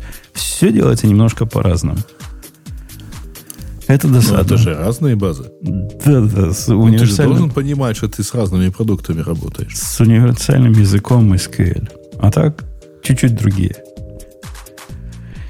Э, окей, что у нас сейчас? Zero latency на один сервис меньше, multi-instance replication, size. Development, Кстати, testing. подожди, multi-instance replication я не могу пройти мимо. То есть они он говорит, да, да, говорит, что несколько инстансов, это вообще не проблема, я использую LightFS. Заходишь в LightFS, рекомендации по сборке. LightFS э, разработан так, чтобы бежать внутри вашего контейнера э, как отдельное приложение. Поэтому вы его запускаете отдельным бинариком и от рута, потому что от юзера он, скорее всего, работать не будет, поэтому вам еще сутом придется прикрутить, чтобы ваше приложение запустить. А так вообще, да, абсолютно бесшовная интеграция. удобно. такая, да. Да, Да. Production ready. Ну, только под рутом, а так Нет, всё ну и one less сервис только, плюс еще один контейнер, да. Ага, трута. Нет, ты вовнутрь этого контейнера засунешь еще один процесс. И запустишь А. его для, для того, чтобы он слушал твои Но все равно изменения. удобно, да. Ну да, оно как-то выглядит сыровато и прибито гвоздями. Но в Ксюшином мире у вас-то SQLite-то вовсю используется, правильно? Ну, Ну, у вас она главная база данных. Вы же других не знаете.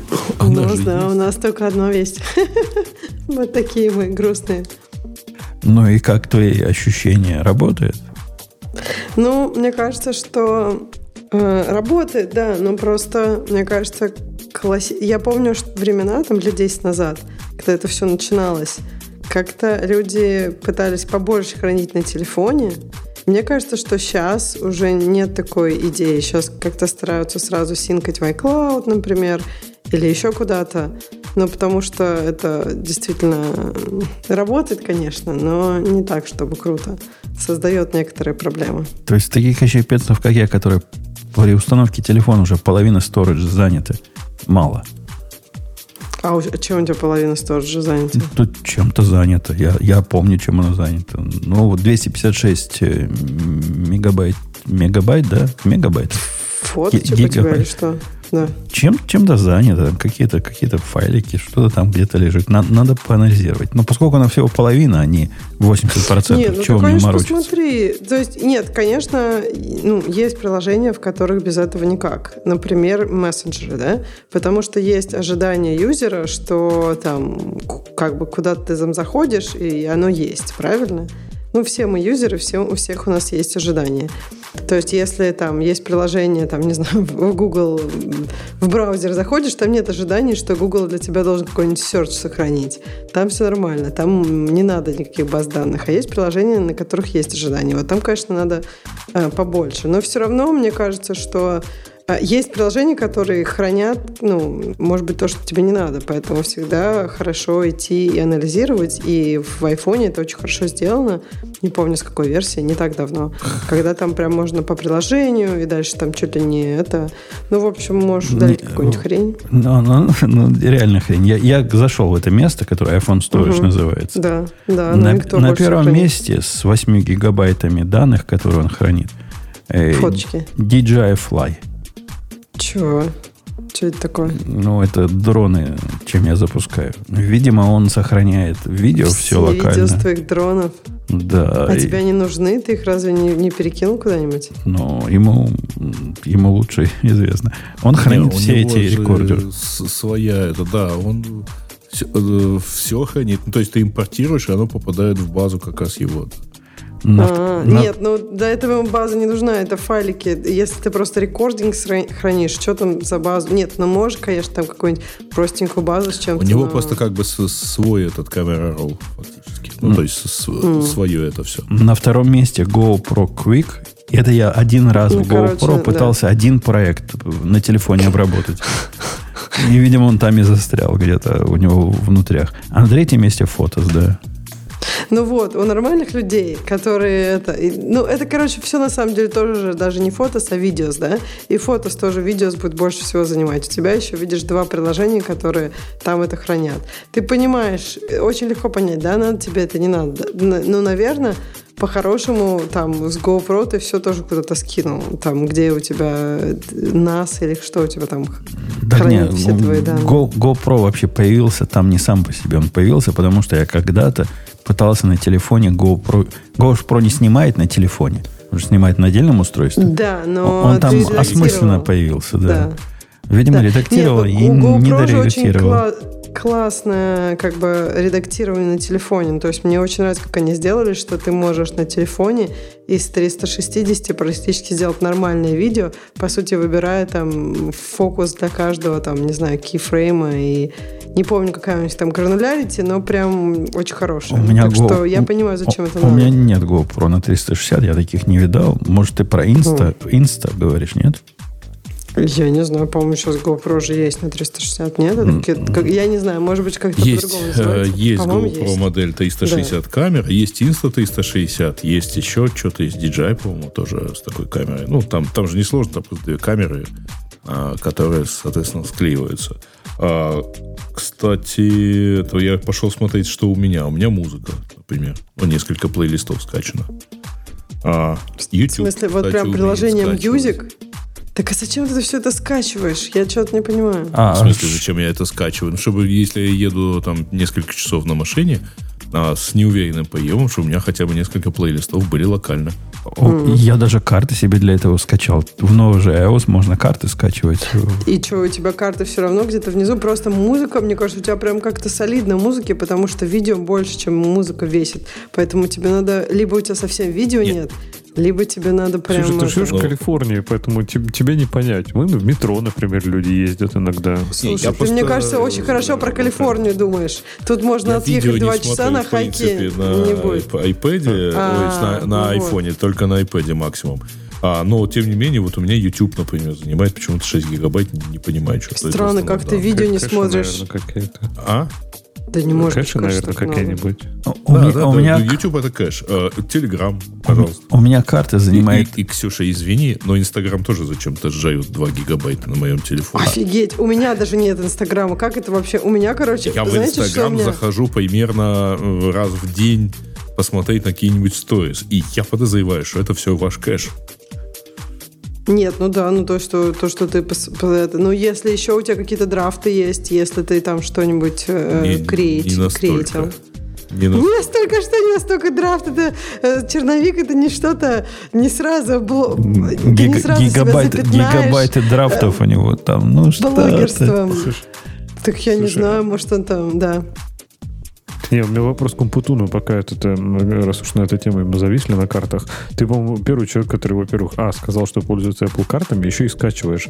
А как они в офлайн? Они с навигацией прям работают? Или им Да, нужна да. навигации, им, нужна, им нужен онлайн? Не, они без, без всякого онлайна работают. Просто их скачивать очень по-эпловски надо. Когда ты пытаешься скачать, он говорит, «О, мы, мы сами знаем, какие вам карты нужны. Я смотрю, ну нет, я на мотоцикле дальше езжу.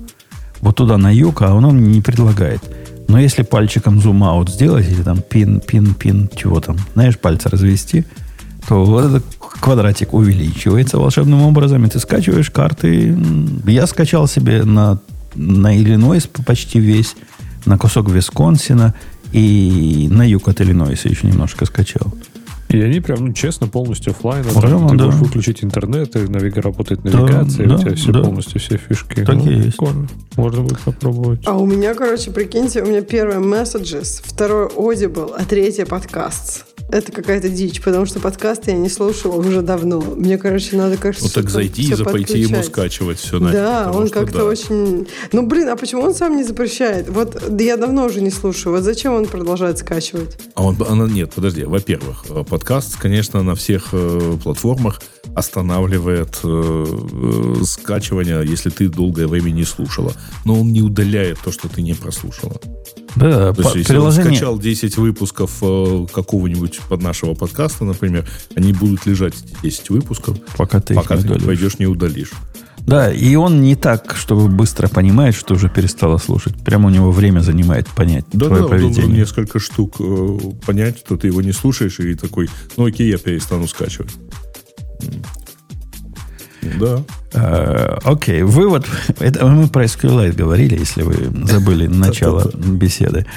Вывод мы, Леха, какой даем рекомендацию? Пользуйтесь SQLite, правильно? Пользуйтесь. Лучше, чем Но Ну, тут Key, есть Key некоторое Value количество Store. weaknesses. Главное, равно, чтобы это- главное, лишь бы не курили, правильно? И мелочь по карманам не тырили. Э, Да, лучше пусть от нас узнают, чем на, на улице, да.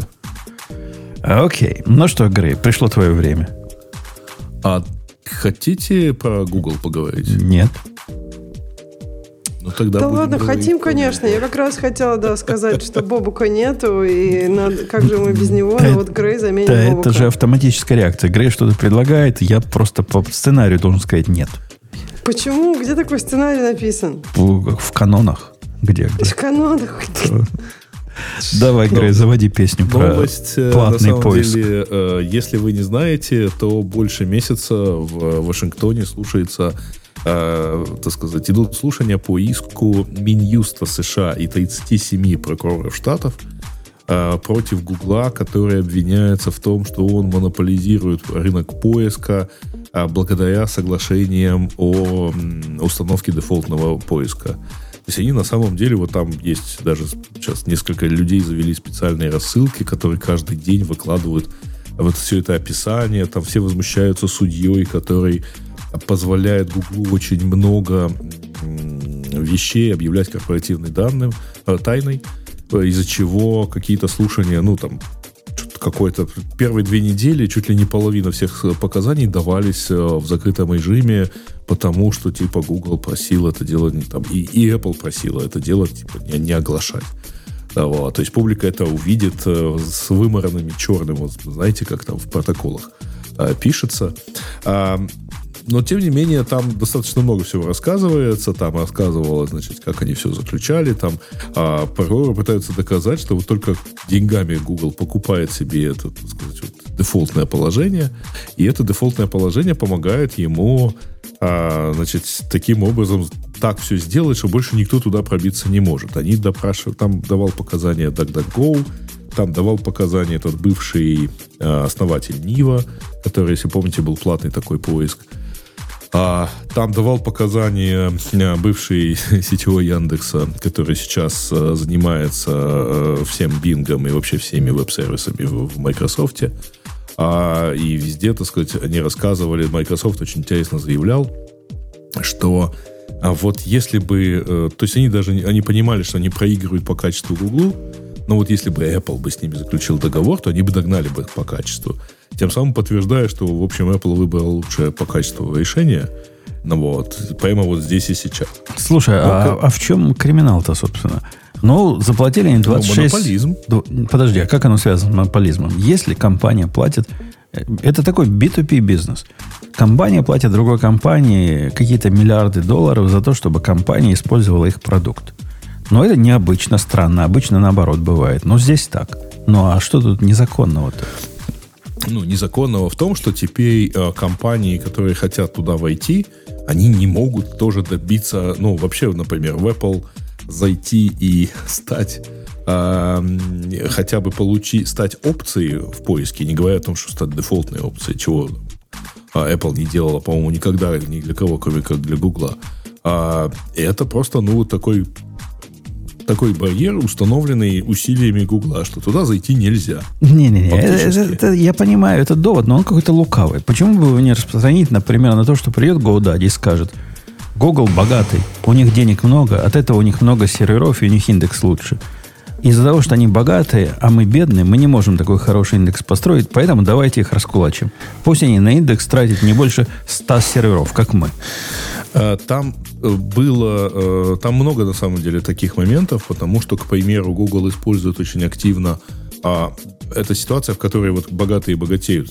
Чем больше у тебя поисков, тем больше у тебя информации о поведении пользователя во время этих поисков, тем больше информации ты можешь использовать для а, шлифов. Ты просто знаешь, что люди э, считают более релевантным. потому что они Конечно, ты, ты, кликают, ты способен сделать лучший продукт. Молодец. Молодец. И, и это с течением времени становится действительно непреодолимым препятствием.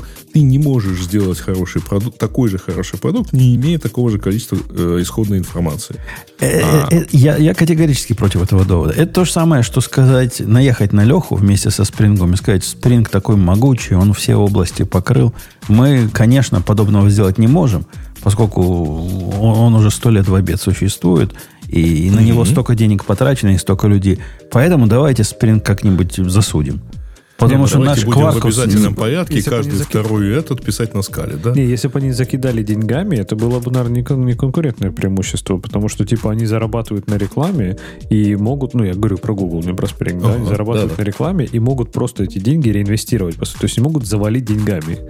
И ты А на самом деле так и происходит. Ну, то есть не то, чтобы завалить деньгами, но действительно они платят за дистрибуцию э, этого, ну, это называется, так сказать, жаргонно, дистрибуция поиска. А, и э, вот эта вот э, сумма, я там пошел, посмотрел их отчетность за 2021 год, они всего э, в м, 2021 году потратили, эта цифра про ну, 26,3 миллиарда долларов, они заплатили всем вообще везде, по всем дефолтным соглашениям. А, там 18 миллиардов это примерно про Apple. А, из них э, какое-то количество там, там Mozilla несколько миллионов, ну или сколько, не помню, 300 миллионов, по-моему, они платят, оплатили Mozilla.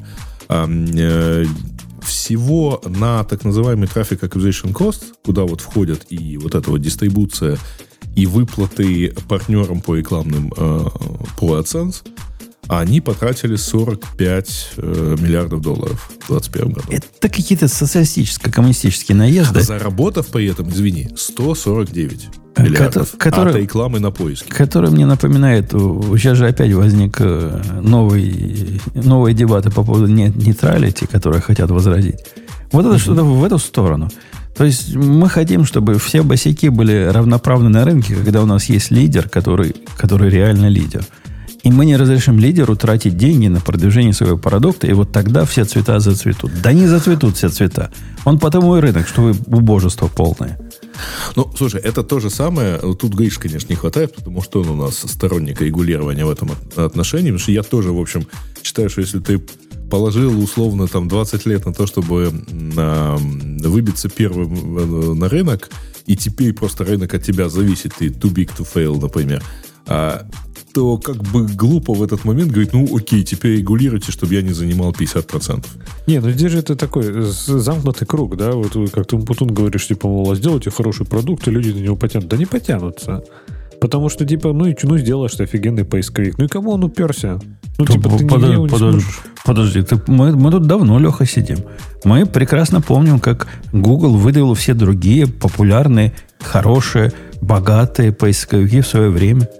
Было такое. То есть, если Google смог что другие теперь не смогут Google А, ты вытянуть. ж- подожди, подожди, но это, это как раз плохой пример. Да, вот как раз Потому что Google деньгами и выдавил. Ну, то есть Google выдавил дефолтными поисками.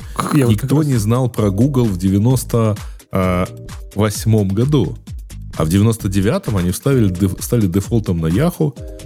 В 2001 продлили контракт еще на два года, до 2003 Так они, см- это они смогли стать не... Возможно, и деньги были замешаны. Но Google Невозможно объективно... совершенно точно. Но Google объективно был лучше альтовисты какой-то. Да, но сейчас понимаешь, потому чтобы стать лучше, тебе надо быть больше. Для того, чтобы хорошо искать, тебе надо много, много информации. Чтобы Да черт его знает. Может, оно не так. искать. Может, ты какой-то Тебе с AI, какой-то а чтобы такой... много искать, тебе нужно user base, а user base у тебя просто выкупает Google. И все. Подожди, подожди, подожди, подожди. В далекие в те времена, когда все это начиналось, никакой user base тебе не нужен был. Тебе надо было уметь правильно индексировать интернет. Ну, пусть думают на какие-то, какие-то другие способы, как обеспечить человеку поиск таким образом, чтобы без user base и без истории запросов меня могли мне давать относительно приличный результат. Пусть там ML какой-то используется AI.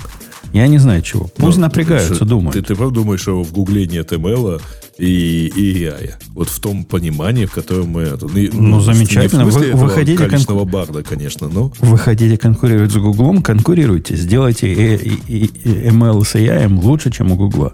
Причем у Гугла он, прям скажем, не особо гениальный из того, что мы видели.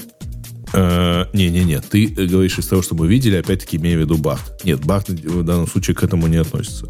А, Естественно, у них с машинным обучением все хорошо внутри, и э, они активно все это дело используют, предсказывая там клик пользователя, например, клик пользователя в AdSense, это тоже хорошая, ну, в Ads, точнее.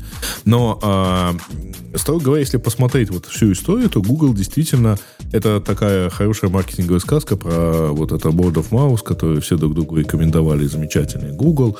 А Google, э, сказать, в- я же говорю, как в 99 году начал с контракта с Yahoo, а так потом двигался, включая контракты с производителями компьютеров на установке Google Toolbar с а, дефолтным поиском на ноутбуках и десктопах.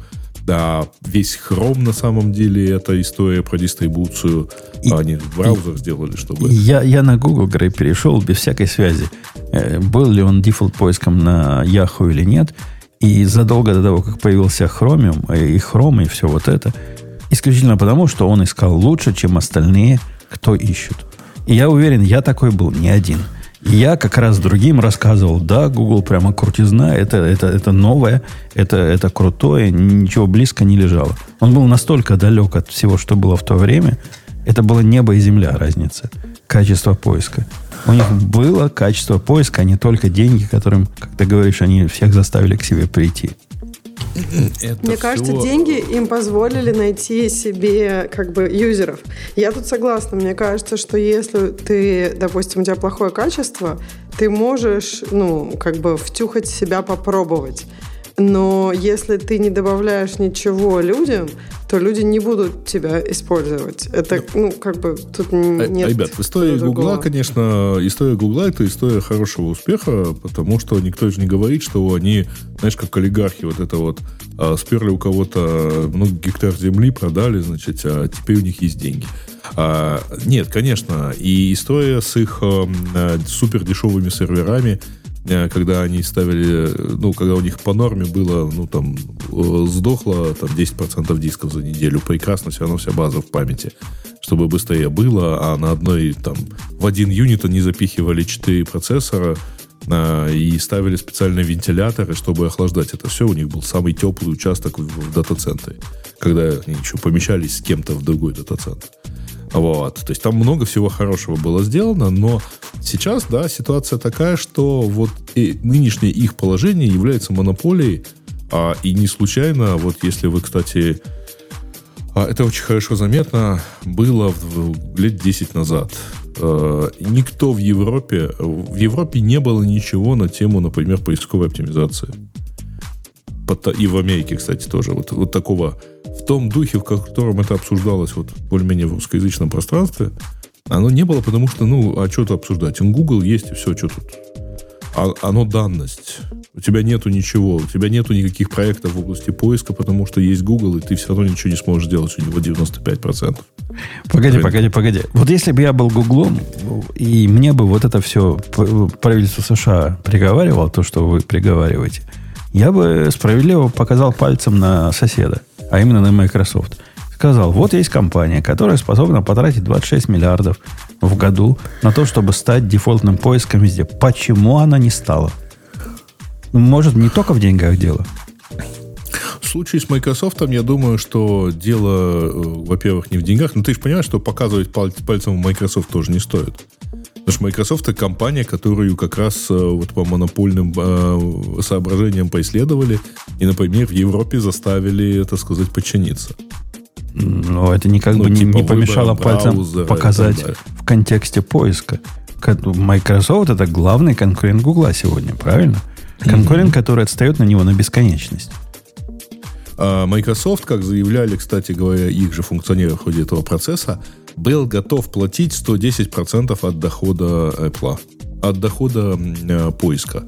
А отдавать Apple а, только типа поставьте нас дефолтом. Вот. Apple, и, Apple сказал... потому что вопрос все-таки был, оставался в качестве. Качество, конечно. конечно. Я, я об этом и говорю, что не, нельзя это объяснять. Мы деньгами закидали, и, и поэтому у нас монопольное положение.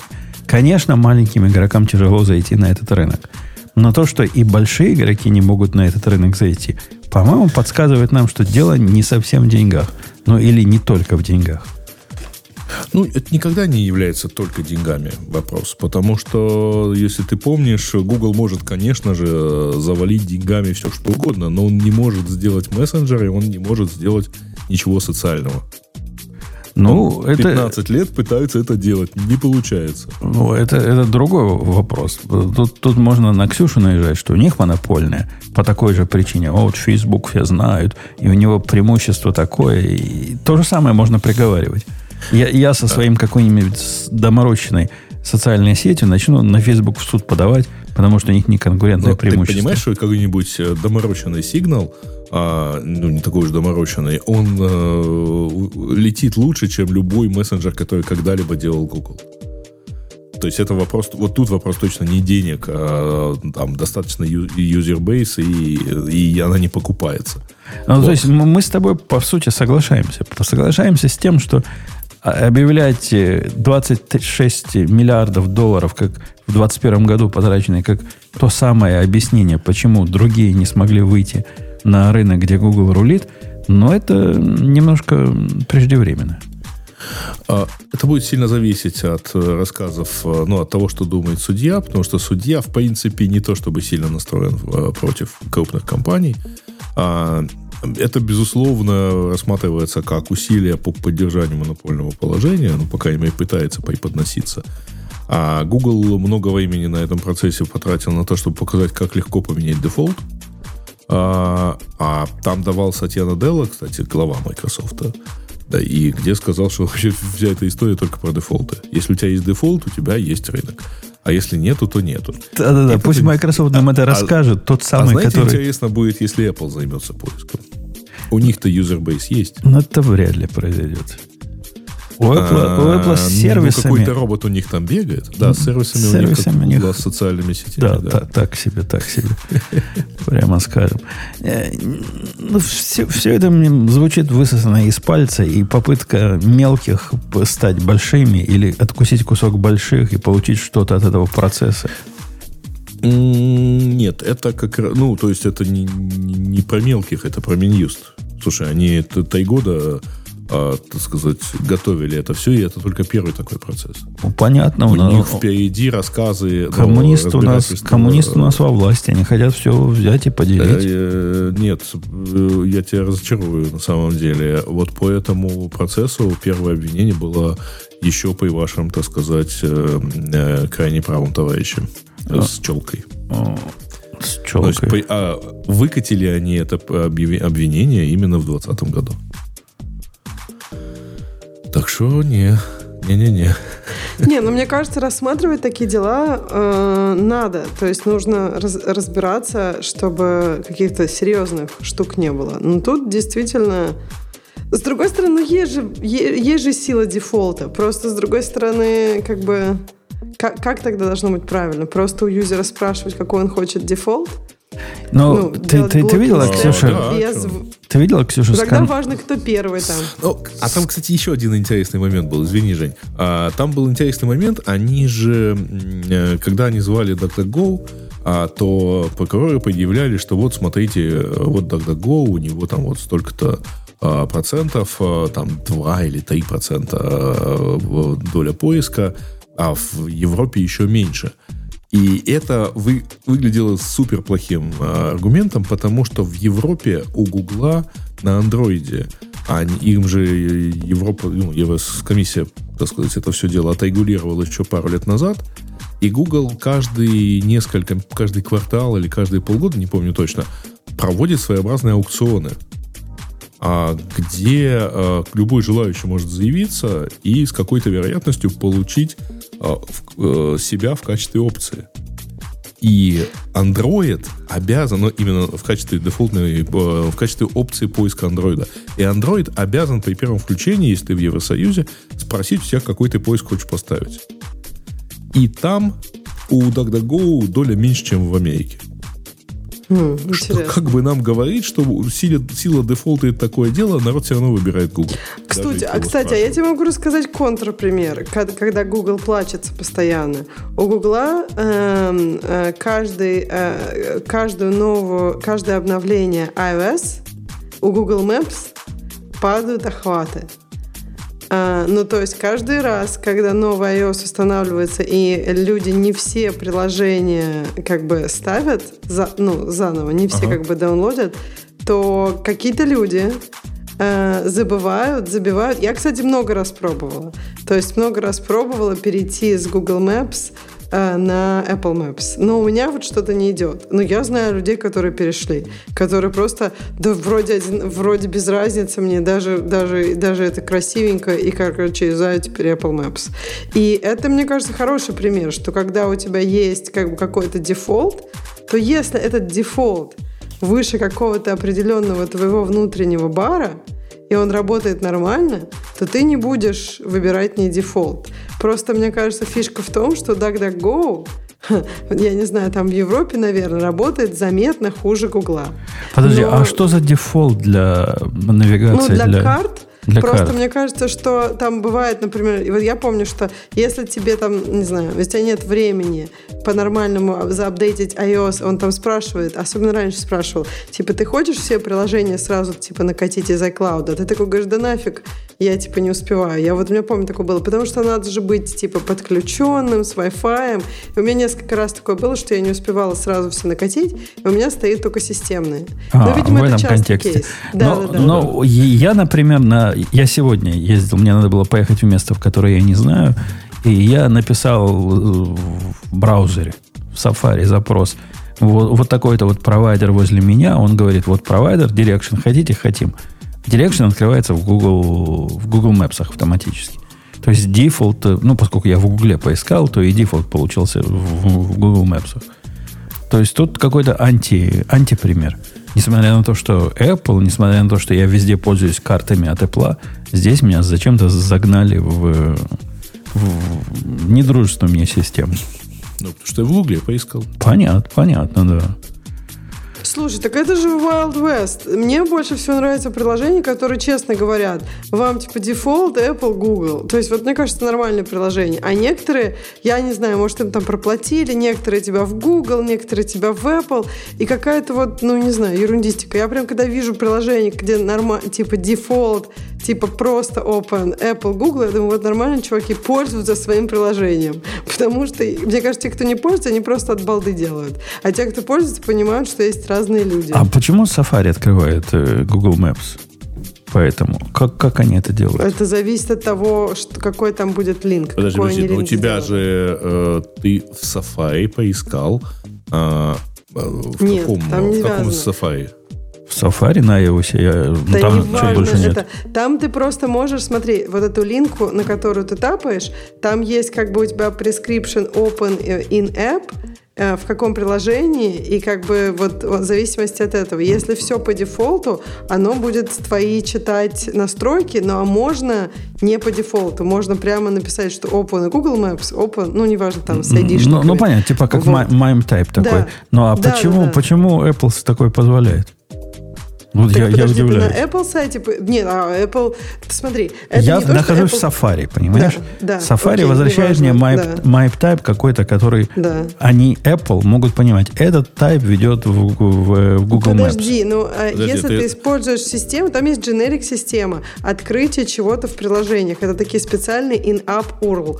И как бы э, Apple не мог, ну то есть Apple, по-твоему, должна перехватывать, когда кто-то сказал М, открыть могли бы. Google Maps? Ну да, могли бы Нет, вполне. Нет, Не, я они думаю, что так такого не делать. делают.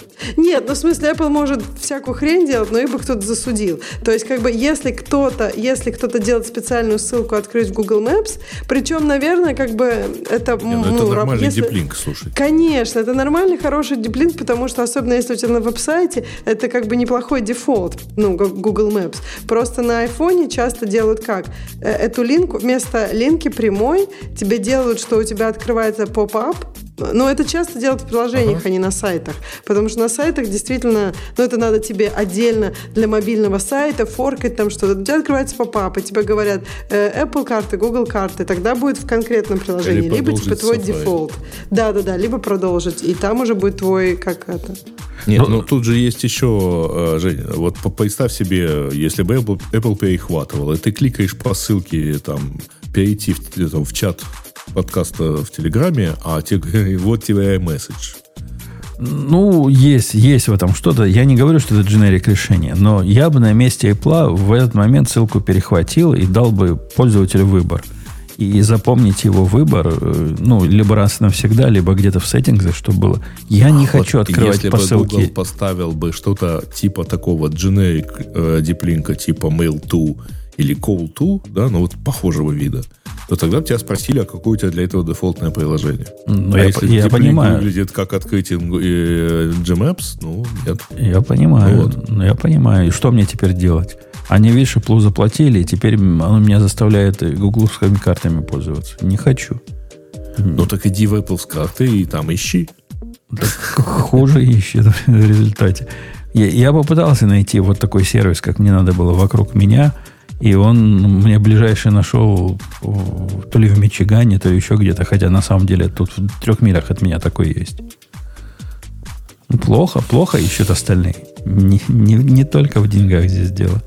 Э, ладно, пойдем мы Ну, спросим. Чатик э, почему-то пытается у всего AI в мире получить э, сведения о том, кто является ведущими. Ребят, сходите на сайт. А, хотя это интересно. Я предлагаю... Время еще есть, да? Последнюю тему. Да, полно время. Последнюю, или предпоследнюю, или пред-предпоследнюю. Ксюша, ты суперактивна и с низким э, мозговым веществом Социальным сегодня. ответственностью, да. Да, поэтому тебе можно выбирать что-нибудь. Так я же уже и так две выбрала. Что-то вы используете мою эту Ты Твои decision выбрала, ты выбрала, кажется, ТАИ. А, нет, нет. Да, я выбрала уже три. Давайте Леха. Леха еще не выбирал. Я выбираю Леху. Леха чтобы выбирал. Леха выбрал тему. гиковскую. Я гиковскую Умпутун А, выбирал. Я выбрал гика. Умпутун только всем нам делегирует. Так, подождите, я же уже выбрала по две, так что давай, Леха, вторую. Блин. Подставила. Я, конечно, не могла на Умпутуна стрелкой перевести. А я ничего не читал, поэтому я не знаю. Я могу наугад выбрать, а вы мне А кто из нас расскажете, читал она. вообще? Или что-то я читал? Не, ничего не читал. Не. А, что, давайте традиционно поругаем веб. Про веб- почему веб-дизайн в 2023 году э, сакс? Статья, О, статья, TLDR, TLDR есть. Сейчас я прочитаю, пока ты рассказываешь. Да, да, да, да. статья там длинная была, я помню. Я, я зашел и понял, что быть веб-дизайнером так же плохо, как э, и, и в 2023 году, как мне казалось, и, и раньше. Ну, прочитал TLDR? Давай, докладывай. Э, В какой-то момент времени мы сказали дизайну, что не могут не могут сидеть вместе с нами больше и сюрприз. Это нам обошлось боком. А я вспомнил, о чем эта вся статья. Статья о том, что раньше были ве- веб-дизайнеры. А теперь веб-дизайнеров нет. Теперь есть фронт-энд девелоперы. Ну, типа веб-дизайнеры, я так понимаю, в его концепции, это были те, которые сначала рисуют все это на, бумажке в фотошопе, потом разрезают, потом обрисовывают CSS какие-то со стилями для того, чтобы это покрывать, и дают настоящим программистам, чтобы сделали из этого продукт. Теперь, Так. оказывается, так не носят. А сейчас как? А сейчас ты находишь э, чувака, чувака находишь и говоришь, чувак, сделай. Чувак говорит, сейчас я возьму какой-нибудь Bootstrap или там, что сейчас модно вместо него, и все, все будет красиво. Мне не нужен дизайнер. Ну, дизайн-то все равно какой-то рисуется же. Ну, если это не набор формочек и кнопочек. Ну, коллега из Греевского цеха скажет, ну, вот здесь красная кнопка нужна, здесь зеленая, и вообще, в принципе, нам надо, как, чтобы как Google Mail был, только лучше. И вот весь дизайн. А, то есть, что типа нас заме- весь- всех дизайнеров заменили на этот эм, на Bootstrap. Не, ну, слушайте, речь же не про большие какие-нибудь сервисы и что такое. А Речь, конечно же, о то, чем раньше занимались вот изготовление просто сайтов. Честно сказать, я за последние несколько лет э, св- сварганил, ну, не знаю, сайтов 15, наверное. И никак, нафига мне действительно веб-дизайнер. Если это Не, ну, а- WordPress, Ты идешь и покупаешь готовую тему, и пилишь ее потом там вот тут вот. Ну, сейчас, сейчас, сейчас, сейчас на, Ви, на Виксе это делают, говорит, не в курсе. А, не, ну, я в курсе, ну, зачем же издеваться над, э, так сказать, этим? Есть много других сервисов. А, и вот последние четыре сайта, сделанные на Hugo, ну, просто появились какая-то, ты идешь, берешь готовую тему, иногда даже одну и ту же. И дальше просто вот у нее там сплэш-экран поменял первые, ссылочки стили прописал, ссылки поменял, значит, и собрал это все, прям все хорошо. Ну, тему тоже кто-то рисует, ну, типа, кто-то же Да, ну, и у Hugo, иди, иди на сайт Hugo, и там, там несколько сотен Ну, конечно, но том, что дизайн, дизайнеры просто, ну, и раньше, наверное, они продавали, но если ты хочешь кастомный дизайн, то, мне кажется, ну, типа, никуда это не делось, оно пройдет... А ты его в любом случае делаешь кастомным, понимаешь? И, а у меня, у меня, кстати, наоборот, наблюдение противоположное. Я сталкиваюсь уже не первый раз, ну, боковыми проектами, с вот этими дизайн-конторами, которые исключительно дизайном занимаются. По-моему, это наоборот так выкрестовалось типа в отде... мы все нарисуем, а вы сами как хотите прикрутить? И именно так, да. Именно так. Мы программировать не умеем, это не наше дело. Мы можем нарисовать, можем разрезать, если вы а, а, расскажете нам, на какие куски разрезать. Но, в принципе, наш продукт – это дизайн. Они а... тебе фигму дают, да, дальше сам. Ну да, так и есть. Да. И мне кажется, это никуда не делось. Оно еще, оно, наверное, еще больше, еще более жестко разделилось. Мне кажется, раньше был, окей, человек, который там, ну, рисовал там, да, например, условно, но дальше там вся разработка уходила в какой-то там, не знаю, CSS, там кто-то действительно это нарезал, потом делал из этого CSS, потом какой-то JavaScript. А сейчас, мне кажется, даже это стало разделяться. Сейчас есть типа человек, который может сделать из картинки там правильные CSS, а потом уже там мудрые JavaScript разработчики, которые умеют Redux, придут и сделают там, чтобы это все еще работало, там и показывало три циферки, как 2 плюс 2, чтобы по кнопочке складывалось, там, я не знаю, написав 3000 строк кода и скачав 2 миллиона пакетов. То есть, мне кажется, даже это уже разбилось на два разных шага, а раньше это было одним. Так что, не знаю, стало так ли уж прям Ну, это поднялось на другой уровень, потому что теперь у тебя не стоит задача дизайн веб-сайт, у тебя стоит задача дизайн, например, вот для такого-то фреймворка. Ну, а, я, я... Мне еще кажется, что сейчас... Базовый bootstrap у тебя есть, да. Как-то люди разделились, ну, то есть есть какие-то простые сайты, когда людям просто нужен сайтик, да, тогда bootstrap какие-то уже ну, не кастомизируемый дизайн, обычный какой-то, покатят. И мне кажется, много таких сайтов. Мы видели какие-то обычные сайты. А есть, когда там, не знаю, вот я сейчас заходила на сайт там дизайн мебели. Да господи, он такой сайт, я бы лучше попроще сделала. Ну, то есть прям выпендрежный, там явно он весь кастомный, все там нарисовано, все куда-то летит, едет, анимируется. Ну, то есть вот такой дизайн Раньше, может быть, и сайтов таких меньше было. Раньше, мне кажется, у Гугла и до Apple как-то, у технических компаний как-то навороченные сайты были, а сейчас нет. Сейчас и у каких-то таких, которые претендуют на эстетику тоже, да? Ну, то есть, мне кажется, что выделились те, которым нужны какие-то вычурные сайты. Там, да, дизайн, и, и они его еще меняют же каждые несколько лет. Ну, там, Google, Apple, мне кажется, каждый новый launch, да, каждый год они меняют как-то его. Вот. А есть какие-то простые, там не нужен дизайн. Мне кажется, вот тут правда. То есть тут не, нет какого-то особого дизайна для каких-то простых сайтов. Ну, и если попытаться перевести его плач Ярославной во что-то, ну, что близкое мне, ну, несомненно, в продуктовых командах, которые за, занимаются разными B2B и, и всем прочим, там и раньше дизайнеры не особо были в почете, но сейчас они просто исчезли как класс. То есть приложения, которые одна компания делает для другой, они про, не про дизайн вообще ни разу. То есть там никто про дизайн не думает. И, и это явно процесс, который вымывание дизайнеров из этого технологического цикла, он просто завершился уже. В этом ну, цикле нет дизайнеров. Их надо было бы заменить, по идее, вот как раз э, их вымыли оттуда, но не заменили очень важным человеком, UX-дизайнером. То есть человеком, который умеет делать user experience нормальный. И в итоге, да, любая, любая внутренняя система — это рандомное нагромождение хаотичных кнопок без всякой системы, в котором ни хрена не работает, в котором ничего не понятно, в котором все криво, косо и вообще... Да, я, я но это, не это, это квалификация того самого фронтендера, который у тебя есть. То бишь, мы когда фронтендера... Нет, UX мы, мы когда брали фронтендера, мы специально э, его, в том числе и на UX, так сказать, проверяли. Соображает ли он, какие куда кнопочки ставить, что окей должно быть, не может быть в одном экране окей справа, консоль слева, а в другом наоборот. Он вот так выбирали. То есть Ну, не зачатками. только, там даже не только что это про кнопочки, там UX, это же в целом, типа, как, как, как весь Это продукт вы, во-первых, воспринимается. Как- проверяли, а в другом случае вы им, э, кто-то мог не проверить и все равно дать ему право принимать подобное решение. И ты на следующем этапе получаешь действительно вот это вот а, кнопочки OK, Cancel э, и Deny какой-нибудь, э, или там типа отказаться или отменить. В одной э, две кнопочки, что, назым- что нажимать неизвестно. Ну, то есть это как бы все равно остается а, в, в этом месте. Такое решение. Не, я, я доволен. Мы когда, когда его выбирали, вот это была одно из, из- одна из мыслей, что мы в голове держали, потому что до этого я был тот самым человеком, который интуитивно рассказывал, как должен UX выглядеть. В принципе, нормально было. Но теперь я могу ему делегировать, говорим ему, сделай вот, чтобы так было, и сам придумай, как будет лучше. И, в принципе, он придумает не хуже, чем придумал бы я, а иногда даже и лучше. Так что я, я доволен.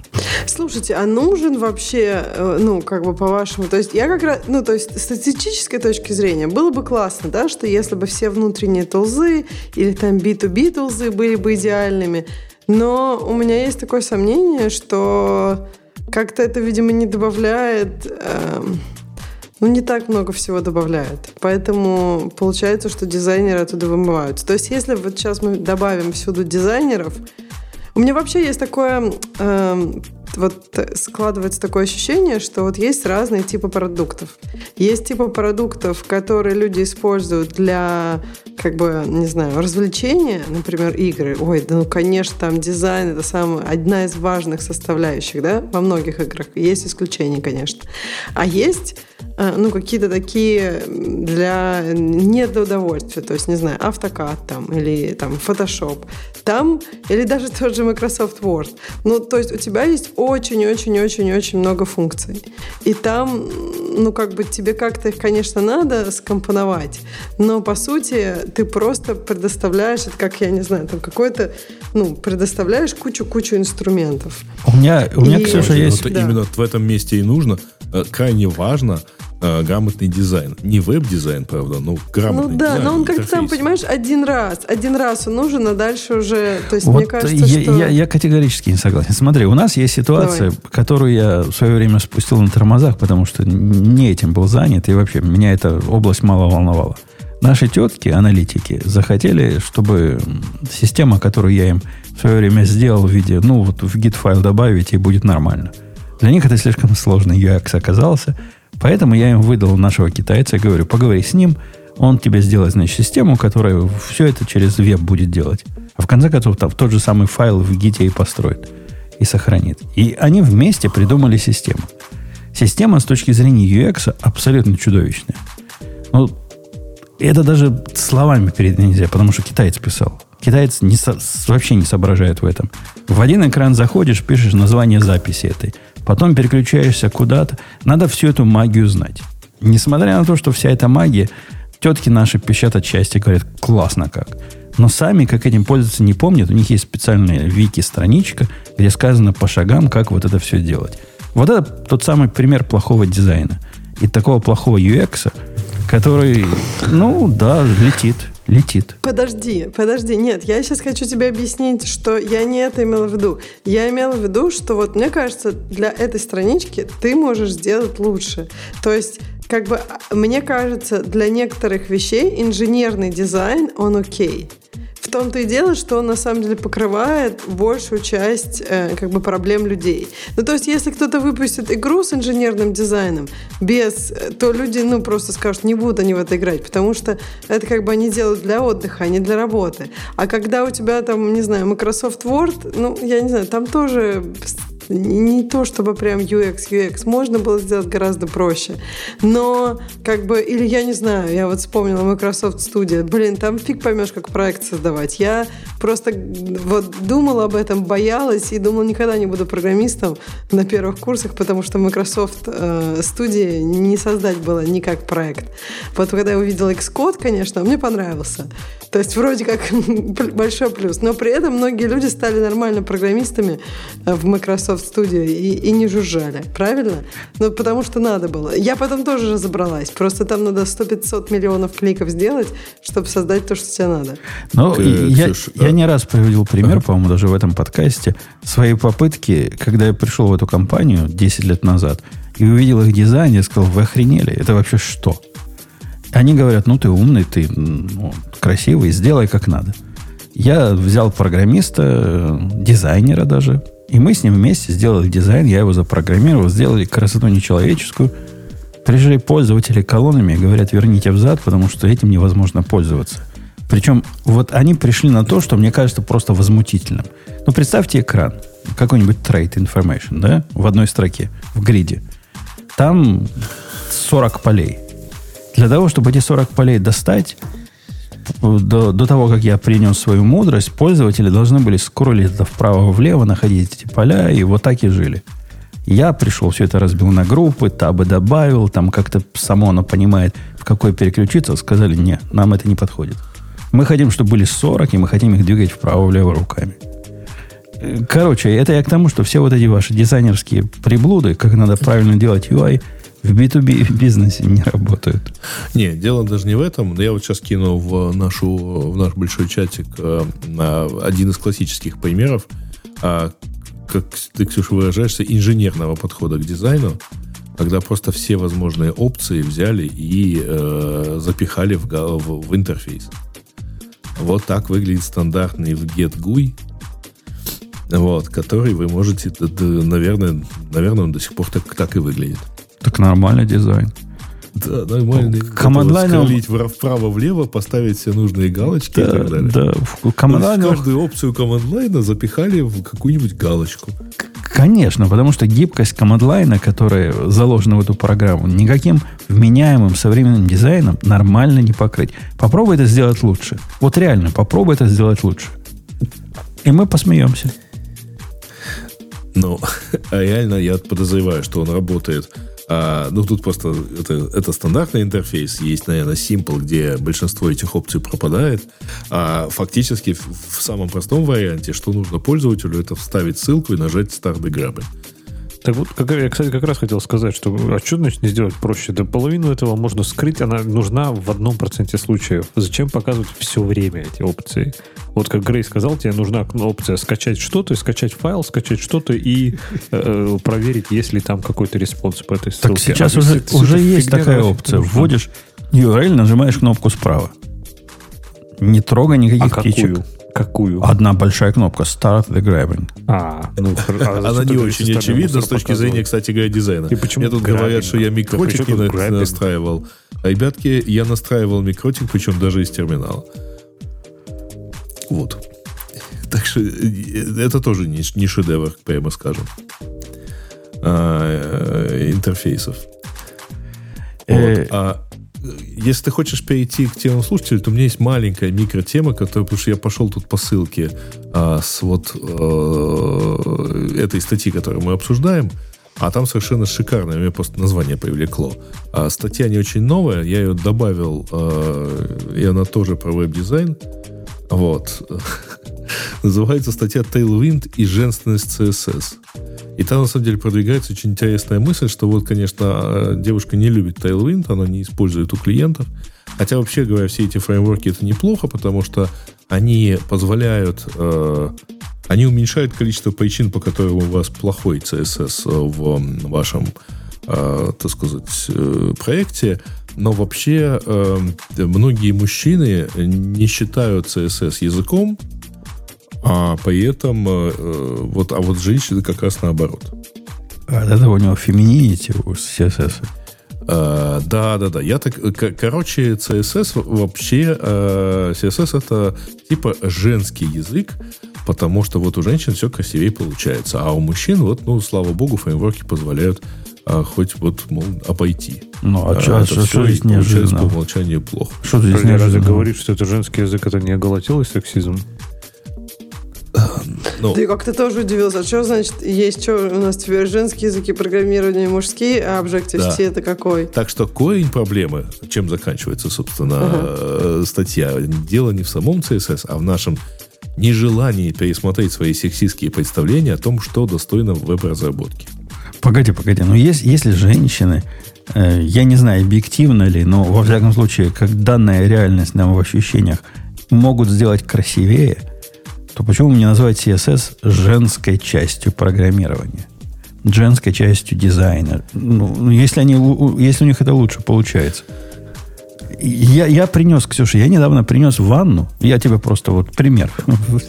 В ванну принес новую мочалку. У меня была мочалка, которая у себя в душе была. И я принес ее в ванну и вообще без задней мысли. И что ты думаешь? С CSS не совпало. Жена говорит, ты охренел, говорит. Вся ванна белая, а твоя мочалка серая. Я смотрю, да вроде она тоже белая. Нет, оказывается, оттенок другой у меня мочалки не подходит под цвет ванны. То явно вам CSS лучше подходит, чем нам. Где цвета надо выбирать. Но ты же знаешь, что у женщин 50 отце- оттенков розового. Вот, вот, видишь? Мужчины отличают э, только разницу между темно-красным и бледно-розовым. Так это же все учится тоже. То есть так же, как у женщин изначально часто хуже э, ориентация в, там, во всяком ну, в пространстве, но это не там... знаю. Так было когда-нибудь такое, чтобы ты не нашла в торговом центре ювелирный магазин? Ха-ха, в торговом центре, да. Нет, но мне кажется, что я вот прям регулярно забываю, где моя машина на парковке. И просто а, пугаю всех тем, что я нажимаю открыть-закрыть, и она пипикает. А это, это Я разве что-то, это, это что-то женское разве? Для меня это я новость. думала, да, нет, это универсальная. Ну, у меня тоже так бывает. Пипикалка очень полезная вещь. Да, пипикалка вообще. Полезно еще Очень посмотреть полезно. это, то я буквально этой неделе столкнулся на паркинге в торговом центре э, значит, с интересной штукой, что я честно посмотрел номер места, на котором стою, а, и ушел. Э, в процессе я вышел не из того лифта, а оказалось, что все места заняты, а номер под машинами. Да, это, кстати, проблема. Я и удивилась, как ты место посмотрел, потому что, что как же ты потом его искать будешь? Ну, мы Там иногда перед тем, видно как немножко. заезжать. Ну да, да, да. А- А, а ты перед тем, как да, да, посмотрел. да. А у Ну, меня, да, а у меня да. лайфхак такой. Я это место фотографирую, чтобы, чтобы потом узнать. Да я тоже фоткаю. Ты что, я вообще Ты там... понимаешь, там получалось так, что вот мы с другого лифта вышли, а оно ровно в противоположном месте, и там тоже такие, там все симметрично. Черт разберет. Ну да, но iPhone же Да умеет нет, там сказать, обычно то, есть, да. то, то место, в которое вы машину оставили, вот там-то находится, можно Да, да, найти. да, да, на минус втором уровне в центре города, в подвале. Да, та- та- там Не, ищите. ну да, там iPhone будет беспо- бесполезен, да. Ну Ну, так, кстати, не- вот не это полезен, прикольно с Apple картами, что когда ты приезжаешь куда-то, он тебе запоминает это место автоматически. И потом, когда ты, при- ну, как бы, когда ты ищешь, он тебе может его найти. У Гугла такого нет. Ну, то есть я думаю, что это, наверное... Э, Waze что-то похожее на- начинает предлагать, периодически вскакивает. Ну, так, в общем, так Ну, Apple неплохо прям работает, потому что я пробовала прям полезные фичи, поэтому вот видишь, Умпутун знает. Ты же Apple картами пользуешься, да? Конечно, как нормальный человек, конечно. Надо, видимо, мне тоже переходить на Apple карты. Давайте на тему наших слушателей пойдем. Я их выберу прямо, Давайте. прямо сходу. Давайте, давайте. Вот уже Qualcomm, выбрал. а, анонсировали новый процессор для компьютеров, релиз в следующем году. Обещается, что это будет эффективнее и быстрее, чем Intel, и быстрее, чем M2, а, но там вот как-то, так сказать, непонятно. А, да, учитывая то, что на следующей неделе что-то Apple покажет, э, все ждут, что это будет M3, поэтому Не-не, подожди, это подожди. будет там- Snapdragon X Elite. Да-да, это речь идет о процессоре, о компании, которые они купили. Qualcomm купил компанию, в которой три бывших разработчика Apple силикона тусуются. Причем такие корневые разработчики.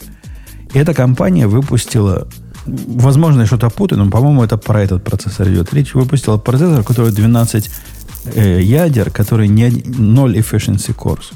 То есть все, он такой серверный процессор, по сути. Ага. И а, он рвет, значит, как тузик грелку все Apple. Ну, и, во всяком случае, не хуже, чем все Apple, Apple силикон работает. Но он для другого рынка. Он как бы для рынка серверов предназначился. Предназначался. Qualcomm их купили, не знаю, год назад, по-моему. И, и вот теперь выпустили один в один такой процессор, только назвали своим именем. Вот так вот. Да. Ну, посмотрим, на самом деле, э, потому что до этого еще почти год до выхода. И как они это будут... Ну, сравнивают они, между прочим, не с серверными. Вот там, где они пишут, что они лучше, чем Intel, они сравнивают, вообще говоря, с, э, со стандартным десктопным, ну, с последним, с 13 поколением э, э, Intel. Вот. Поэтому там как-то, не знаю, скорее, не факт, что они пойдут в этот.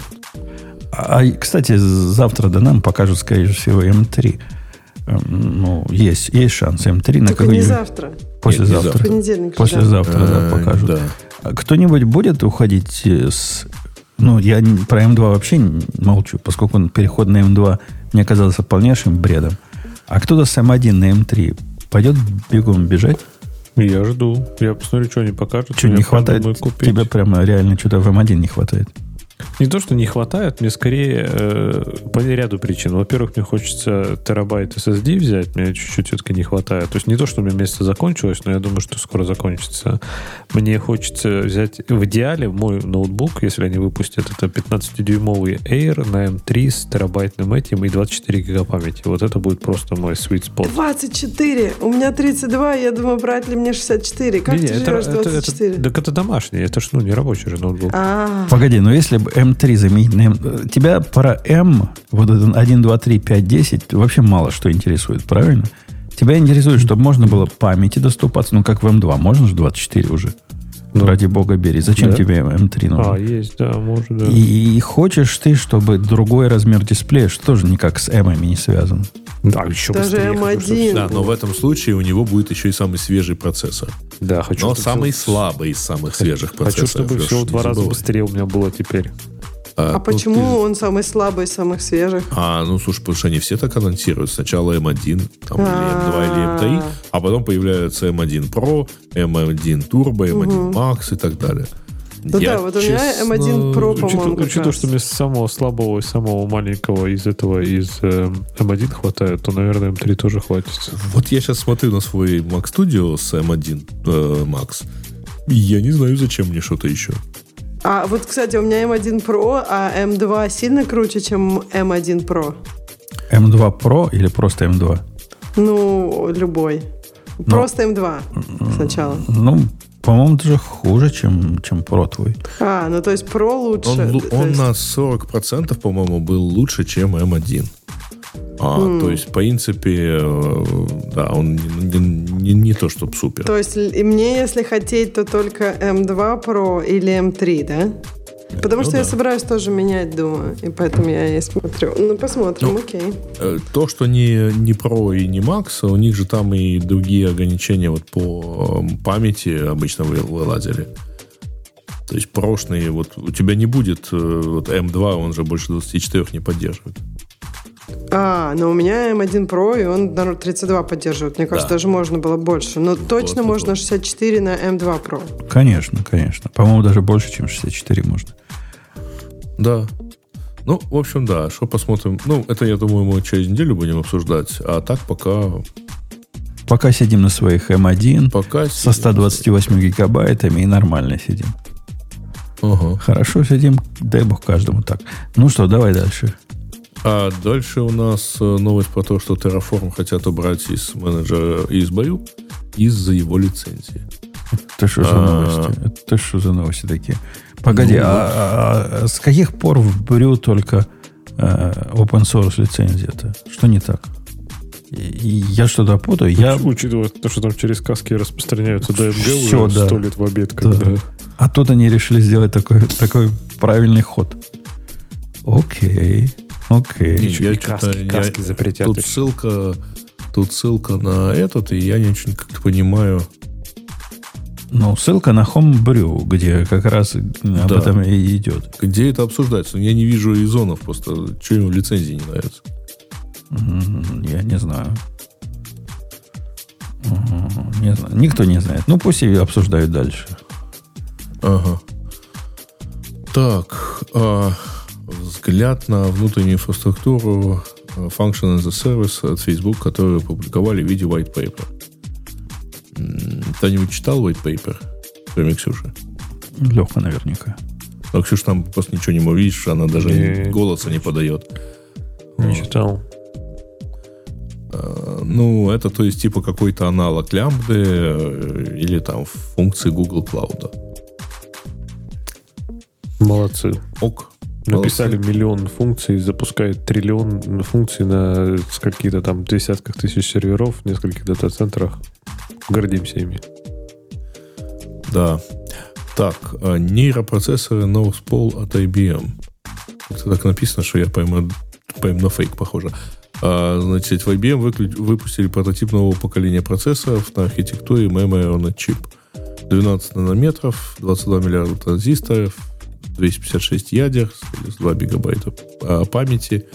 А, значит, э, использовать под нейронки на конечных устройствах. М, А что-то, слушай, мне а- кажется, а- эрудиции не хватает это оценить. Вот жалко Бобука нет. У нас была тема про Oxide, вот про этот клауд-компьютер, который наделал такого шума на, на везде, где появлялось, и люди кричали, вот это то, что я ждал. Это то, без чего я жить не мог. Я смотрю на него, может, у нас в чатике есть пользователи, которые понимают, что это такое. Э, И речь идет о том, что ты можешь купить компьютер, который в облаке работает для тебя. Я не очень понял всю эту модель, как это все, но, но все очень радуются. Пусть нам кто-нибудь объяснит, пока мы пойдем на следующую тему. Как называется? Oxide. Ну, у нас это даже тема есть в- на news. The Cloud Computer. Oxide.computer э, сайт. И вот они, так сказать, Computer представляют в качестве возможности. Но Там люди сравнивали в обзорах, говорят, вот мы знаем такое, такое раньше было, ты можешь купить себе целую стойку, например, серверов, ну, типа заплатить. И эта стойка серверов твоя, но кто-то другой ими занимается, что ли, для тебя. Ну, а чем это отличается от, э, извиняюсь, dedicated хостинга? не, не поня- я не понимаю. Но dedicated хостинг ты как бы свой компьютер приносишь, да? Не, не, это collocation. А Collocation. dedicated, когда ты арендуешь э, Так тут не сервер, арендуешь, тут ты весь покупаешь. Тут ты его покупаешь. Тут он прямо реально твой. Он финан- финансово твой. Покупаешь. а не Тогда арендуешь. непонятно. Это реально такой colocation, при котором ты просто не несешь свой, а покупаешь на площадке. И Ну, все. Черт его знает. И И- физически им, им занимают... А, ну в colocation е обычно э, и там ты приходишь, и ты арендуешь просто юнит в место, ну, место в стойке. Не, И, и- дальше ты сам занимаешься. Я, я чувствую, мы тут чего-то не понимаем. Типа, они в виде плюса говорят, мы вам даем под ключ вот решение, вы покупаете компьютер, и, и он запускается. И вот, вот, вот мы вам его предоставим. Я я не понимаю, в чем тут цимис, но ладно. Пусть нам объяснят. Да. Может быть, это ты покупаешь э, вместо... Опять-таки, э, я даже толком не прочитал то, что они написали, но, возможно, ты покупаешь вместо э, того, чтобы там, каждый месяц, как мы платим DigitalOcean, а за юнит, ты его покупаешь, платишь один раз upfront, да, и он всегда твой. У них там очень туманное описание, и, видимо, предполагается, что должен быть уже до этого в, в тусовке как бы понимающим чуваком, иначе будешь тут, как мы с Греем, придумывать теории. Да. Я, А. я так понимаю, что я смотрю на их API, там, судя по всему, они тебе действительно дают dedicated железку, которая дает еще API, чтобы ты там мог уже внутри, там, типа, виртуальные инстанции запускать и прочее. То есть, мне кажется, это Но реально... поэтому она, она твоя. Dedicated железка с API. То есть, что там, типа... Ну да, ну а Это, как помните, была шутка, да, когда этот, э, когда Uber представил новую модель, начали экспериментировать, да, когда типа оптимизировать поездки, когда одна машина собирает несколько пассажиров, но чтобы им не ездить там, не собирать всех, она едет по четким точкам остановки, а люди подходят там и садятся. И кто-то написал автобус. Вы изобрели автобус. Да, маршрутное такси, на самом деле. Изобрели dedicated сервер, просто, мне кажется, они изобрели. Да-да-да. И получили 44 миллиона долларов э, в серии A. Неплохо. Ну, я, и- мне тоже так показалось. Но я не могу себе поверить, поскольку все в таком восторге, я один как дурак не понимаю, в чем тут Слушай, новость. а если это их API, то я что-то не очень понимаю. А в чем эта железка твоя? Ну, ты можешь подвале Что себя ты с поставить. можешь сделать, если у тебя API, то условно проприетарный. Ну, потому что он не тобой придуман, не тобой прикручен, и Нет, не тобой твоя, это поддерживается. Твоя, я так понимаю, в том смысле, что никто, ни- никаких других машин, кроме твоей, ни такой, никакой другой нагрузки, кроме твоей, там нет. То есть, типа, ты покупаешь всю вот эту железяку, запускаешь на дне одну вот эту виртуалку, и все, и больше другие, не то, что там, типа, ресурсы не используются, поэтому они сейчас накидают туда еще виртуалок. Нет, он так и будет тебя стоять, молотить семью, семью там. Так можно и купить 60 прямо сейчас в Амазоне себе. Если ты параноик. и- Ну да. Дороже будет стоить, но можно и так сделать, что ты не будешь ни с Тогда кем не знаю. расшаривать свои Ну ресурсы. ладно, давайте не будем придумывать, э, что тут это, пойдем дальше. Э, В Deep Learning AI рассказали, как Microsoft портит Copilot и ChatGPT, чтобы экономить деньги. Мы, по-моему, что-то похожее, э, что-то у нас было похожее. Э, Да, потому что Microsoft действительно они, была новость несколько не- недель, по-моему, назад, а, что они э, разрабатывают, тренируют более легкие модели, чтобы это было быстрее и дешевле, и не, ну, ну, не, не так много денег э, уходило от Microsoft в сторону OpenAPI. OpenAI. Вот. А, ну, да. Не очень понял, что там, собственно, сказали. Облегченная модель, говорят. Уже работает в Bing Chat. Так это, эта новость была... А, может быть, я ее тогда и читал, потому что это тут написано... Нет, я ее тогда не читал. Но это была новость еще в сентябре, что Microsoft такое что-то хочет, чтобы экономить деньги. Ну, мы даже это обсуждали несколько тем назад. И грустили по поводу того, как потупеет весь AI. А, опять Microsoft э, представила Copilot Copyright Commitment. По-моему, это было. М, Ну, то Они, есть это было, что они написали... что они э, пообещали это представить, а теперь вот представили. А, теперь они представили. Да. Нет. Ссылка, извиняюсь, идет на ту новость, которую мы изучали, э, обсуждали в сентябре месяце. А, окей. То они обещают отвечать э, по искам, э, если на- к вам, на вас наедут за копирайт, связанный с использованием Copilot. Ладно. Вот и все. Ладно. Так, э, позиция Европейского парламента исключает... э, короче, в Европе продолжается э, такая не очень э, бурная, но все-таки битва на тему того, что многие страны стремятся похоронить end-to-end decryption в благородных целях, так сказать, спасения детей. То есть под, дети, под детей у нас можно все, поэтому для контроля вот там за детской порнографией и прочим абьюзом давайте-ка отмените этот. Ну, по-моему, уже год обсуждается это все. Мессенджеры категорически против, разумеется. А вот э, здесь, соответственно, они вот сейчас пытаются как-то так сформулировать, причем Англия в данном случае впереди планеты всей, а требуя прямо, ну, наезжая и отказываясь э, уважать end-to-end decryption. Ну, европейский это нас уже не интересует закон, а у нас, да, сегодня вступил в этот Digital Act, который разрешает всякую кучу всего, который там детей защищает теперь яростно в интернете. Теперь у нас уже это закон, все. Тяжело, да. в Но Англии. мессенджеры предварительно заявляли, что вплоть до того они не собираются ничего делать специально для одной страны, и они скорее откажут в пользовании э, пользователям из этой страны. Ну, Как-то так ну, слушай, было, по-моему, WhatsApp похоже за- заявлял. Да, но что-то они не ушли. Ну, слушай, ссылка-то про другое. Ссылка-то говорит, что как раз э, Европарламент, э, по-моему, убрали как раз какие-то жесткие э, пункты, которые до этого их за, за которые критиковали, что да, они типа получат доступ к чатам, но только по разрешению, по суда, да, и под, ну, по- под- для подозреваемых. И что типа end-to-end encryption, как-то они типа смягчили позицию на end-to-end encrypted messengers. Ну, как, что это значит? И, А, типа, что к ним, наверное, ссылка ведет на персональный сайт э, члена Европарламента и Да. э, от, причем, Европейской пиратской партии. Так что там все хорошо. Ну, в общем, что-то они, по-моему, наоборот, наоборот, смягчили, но непонятно, как что это будет значить на практике. То есть, типа, end-to-end мессенджеры, получается, вообще никак не будут раскрывать информацию. Тогда, да, все, все злодеи перейдут на end-to-end, просто и все. А, ну да. Ну, собственно, да. Вот, а британские дети будут в безопасности, в отличие от этой дикой Европы. А, Окей, окей, Ну пойдем да. дальше. Так, а, собственно, осталось очень немного. В Chrome планируют реализовать режим скрытия IP-адреса пользователя. То есть это, видимо, будет аналог, ам, как он называется, да, Public IP. Хай, хай, Как это? Да, нет, это не hide my IP, а вот то, что используется в, э, в Safari, а, private э, relay или private IP, когда у тебя э, твой IP-шник э, в браузере фактически скрыт, потому что он идет там через набор прокси-серверов, через VPN э, как-то и вот, ну, я не знаю, Женя, у тебя включен, в Safari пользуешься? Как говорят, только в мобильном Safari на самом деле он только с версии 17.1 стал работать. А до этого типа все равно можно было видеть. Какую я статью про это читал?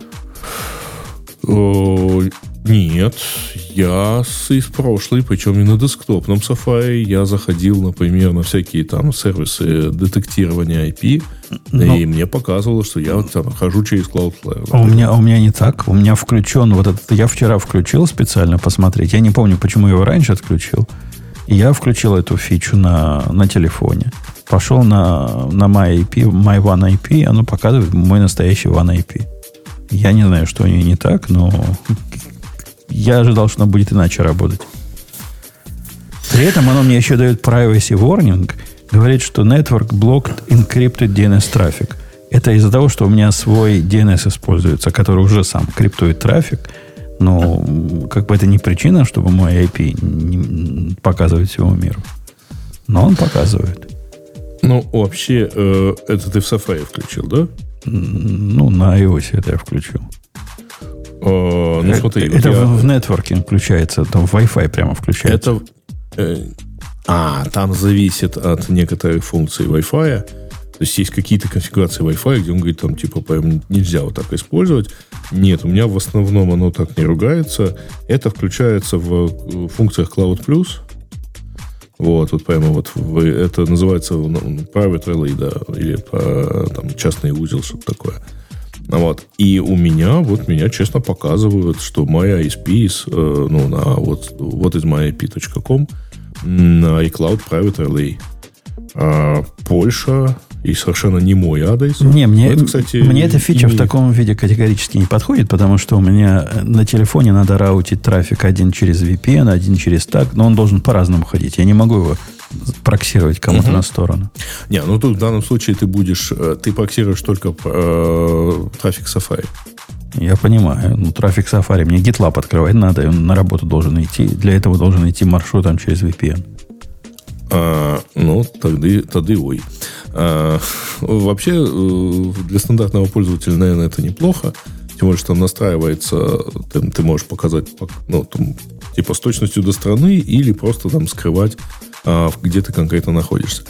Ну, вообще, это такая, э, то еще удовольствие, потому что я э, довольно регулярно натыкаюсь на проблемы, а, например, что вот э, нечего ходить через прокси и VPN, и, так сказать, э, доступ к контенту запрещен. Netflix А не отключаешь получить. этой фигней, э, не, не только Netflix, отключаешь ее, и тебя везде пускают. Ну, в общем. Окей. А иногда эта штука виснет. То есть ин- интернет у тебя есть, а в Safari никуда не идет, пока ты не выключишь э, вот этот private. М, Ну, есть еще что хорошее?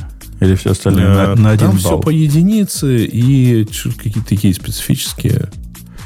Э, ну и, и, и ладно. Ну и ладно. Ксюша, как твоя, как твоя мозговая активность от нашего присутствия улучшилась немножко? хотя бы? Улучшилось вообще. Мне кажется, что... Нейроны А. заработали в нужную сторону, по часовой стрелке пошли двигаться. Да нет, мне просто весело стало. А нейроны нет, еще никуда не пошли. Но я их не заставляю. Я, у них это, есть время до понедельника. Выходной. Я У решила, них сегодня что- выходной. Да, доживем до понедельника. А мне кажется, это классно было бы, если бы можно было их так отключать. Я бы иногда их на выходных отключала. Слушай, ну я, я, я, я тебе не раз говорил, покупай мотоцикл. Это то самое средство включения нейронов. Кстати, да. Мне надо, видишь, я нашла свое средство. Просто тупо болеешь раз в месяц. И они сами. Нет, это ужасное средство, я никому не советую. Э, да, и, ну, не знаю, мотоцикл как-то слишком громоздко. Ты вон его потом в дом затаскивал. Почему-то я не могу это развидеть, как ты затас, как ты рассказывал. Я же не смог, я И не- не, смог затащить. Все А, подготовил. А что Пришлось ты ночевать самому. все-таки не оставил его в гараже? Ну, в смысле, ему нельзя, типа, до таких холодных температур а, остужаться, и он потом что? Ну, я в, просто в интересно. результате я оставил в гараже. Но А, идея в том, что ты- накрыл как-то? даже накрывать плохо, плохая идея. Да. Там концентрируется А. влага. Он так А, стоял просто. Ну, там же куча всяких проблем. Например, от холодного э, вот этого асфальта, на котором, ну, цемента, на котором он стоит в гараже, т- колеса там как-то портятся, его надо время от времени сдвигать, чтобы он не стоял на одном и том же месте этого колеса. Так, ну, ты, господи, ну можешь ему как собачки подстилочку Так сделать. под- подстелил ему картонки, все, все сделал, да. Ты сделал, да? Конечно. Аккумулятор раз- разряжается. Ну, не как в машине, что может неделями стоять. Его надо подзаряжать все время. Там маленькая батарейка. В общем, целое Так ты его дело. можешь просто снять. Так мне было лень. Нет, мне было лень. он все равно самый розет у него есть. То есть его, Так, по ну ты можешь его надо снять, пусть он сам разрядится, потом А, зарядишь. нет, нет, от этого он нельзя? ломается. Так нельзя. А, он должен быть... Но ему нельзя. Да. То есть ему надо плохо. постоянно, ты его разряжал, заряжал всю зиму? Не, я его посадил на А. специальный прибор, который сам А. следит за этим, в автоматическом режиме, подзаряжает, Ну, когда кстати, надо. да. Вот мне кажется, прибор бы было полезно, потому что я не знаю, у нас какая-то такая машина неудачная была, что она прям разряжалась быстренько достаточно. Ну, то есть, не знаю, там с аккумулятором всегда проблемы были. И как бы она у нас могла разрядиться за несколько дней. Ну, то есть за неделю, например. Не, не как нормальные машины задолго. Прямо как мотоцикл. да. Он, он- мы да, так и живем. как мотоцикл. Ну, блин, ужас. Не, ну несколько дней это, конечно, жестоко. Ну, Нет, но у нас За было месяц что... стояния в холодном паркинге еще куда не шло. Не, она как-то у нас, понимаешь, она что-то у нас вначале э, ребенок забыл свет, и она там разрядилась, и как-то, видимо, и она у нас стояла так сколько-то дней, а это не полезно для аккумулятора быть абсолютно Ну да. разряженным.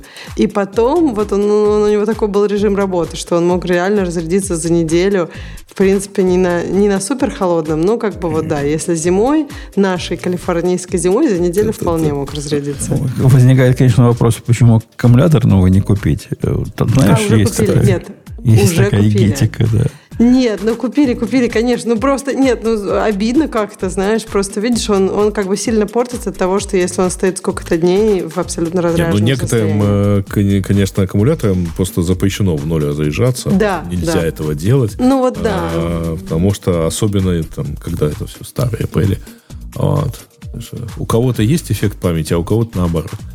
А, так, ну если мы почти там в конце, кстати говоря, есть почему-то заминусованная новость про то, что вышли у дропа а, вышли кон- но- новые модели Ctrl-Shift и Alt, версия номер 2. Да-да, который один в один как старый. А, не, ну там типа новый чипсет, поэтому у тебя там новый этот, а, э, ну, лучше, улучшенная поддержка QMK, а, у тебя а, там прямо все хорошо, у тебя поддержка VIA, чего не было, если не ошибаюсь. А что, сайт-дроп не открывается прямо сейчас? У меня, во всяком случае, не открывается. У меня открылся. Открылся? У меня не хочет. Да, я вот по нему походил даже. У него добавляется э, там типа Foam Foundation. Ну, короче, чуть-чуть другая, вот, чуть-чуть все другие прокладки, насколько я вижу. Ну, по сравнению с тем альтом, что у меня. Так что, в принципе, наверное, даже неплохо. Да не, ничего, Да. ничего, ничего неплохого нет. Вы не слушайте. Грей, покупать в 23 году вот эти дропы, это абсолютное безумие. Это за любые деньги. Бесплатно даже их брать не надо. Это устарело вот как раз на то время, на то, когда мы первый раз их купили. Вот с тех пор их больше покупать не надо. Хватит уже. Уже прошло человечество достаточно вперед. Не знаю, у меня до сих пор теплые к нему отношения вот, э, к дропвальту. Прямо хорошая штука. Я тоже, кстати, Альт вспоминаю с нежностью. Да, конечно, это Да, не то, ну, что моя с- D65 Советовать-то, любимая, но тем не менее. советовать-то мы его все равно же не будем нормальным людям теперь. А, Ну, было ну, время, понимаешь, да. Просто теперь мы считаем нормальными тех, кто такой же опытный, как мы. А, а, к сожалению, это абсолютное меньшинство. Да нет, планете. появилась куча вариантов дешевых клавиатур за 99 долларов, за 89 долларов, которые делают ваши дропы как стоячих. Когда-то не было, сейчас есть. Да. Ну что, на этой поучитель- по- поучительной... ноте. Я, кстати, Леха, купил себе таких свечей, как у тебя.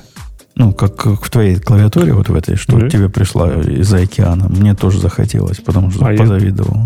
А я думаю их вот это поменять. Поменять, а мне так Да. нравится, так нравится. Я что-то просто как на D65 пойду, потрогаю, там пандочки смазанные. Так хорошо становится на душе. А мне вот эта резкость прям вот так по душе. Я нажимаю на них и, и- и получаю вот этой резкости удовольствие. Слушай, а ты про какие? Потому что я прослушал. Про WS Heavy Tac- Tactile. Про, про эти. Они такие могу, могучие, они такие прям heavy. Да, они прям реально heavy, да. Прям бам, Ага. бам такой, Ой, я даже их, оказывается, искал уже. О.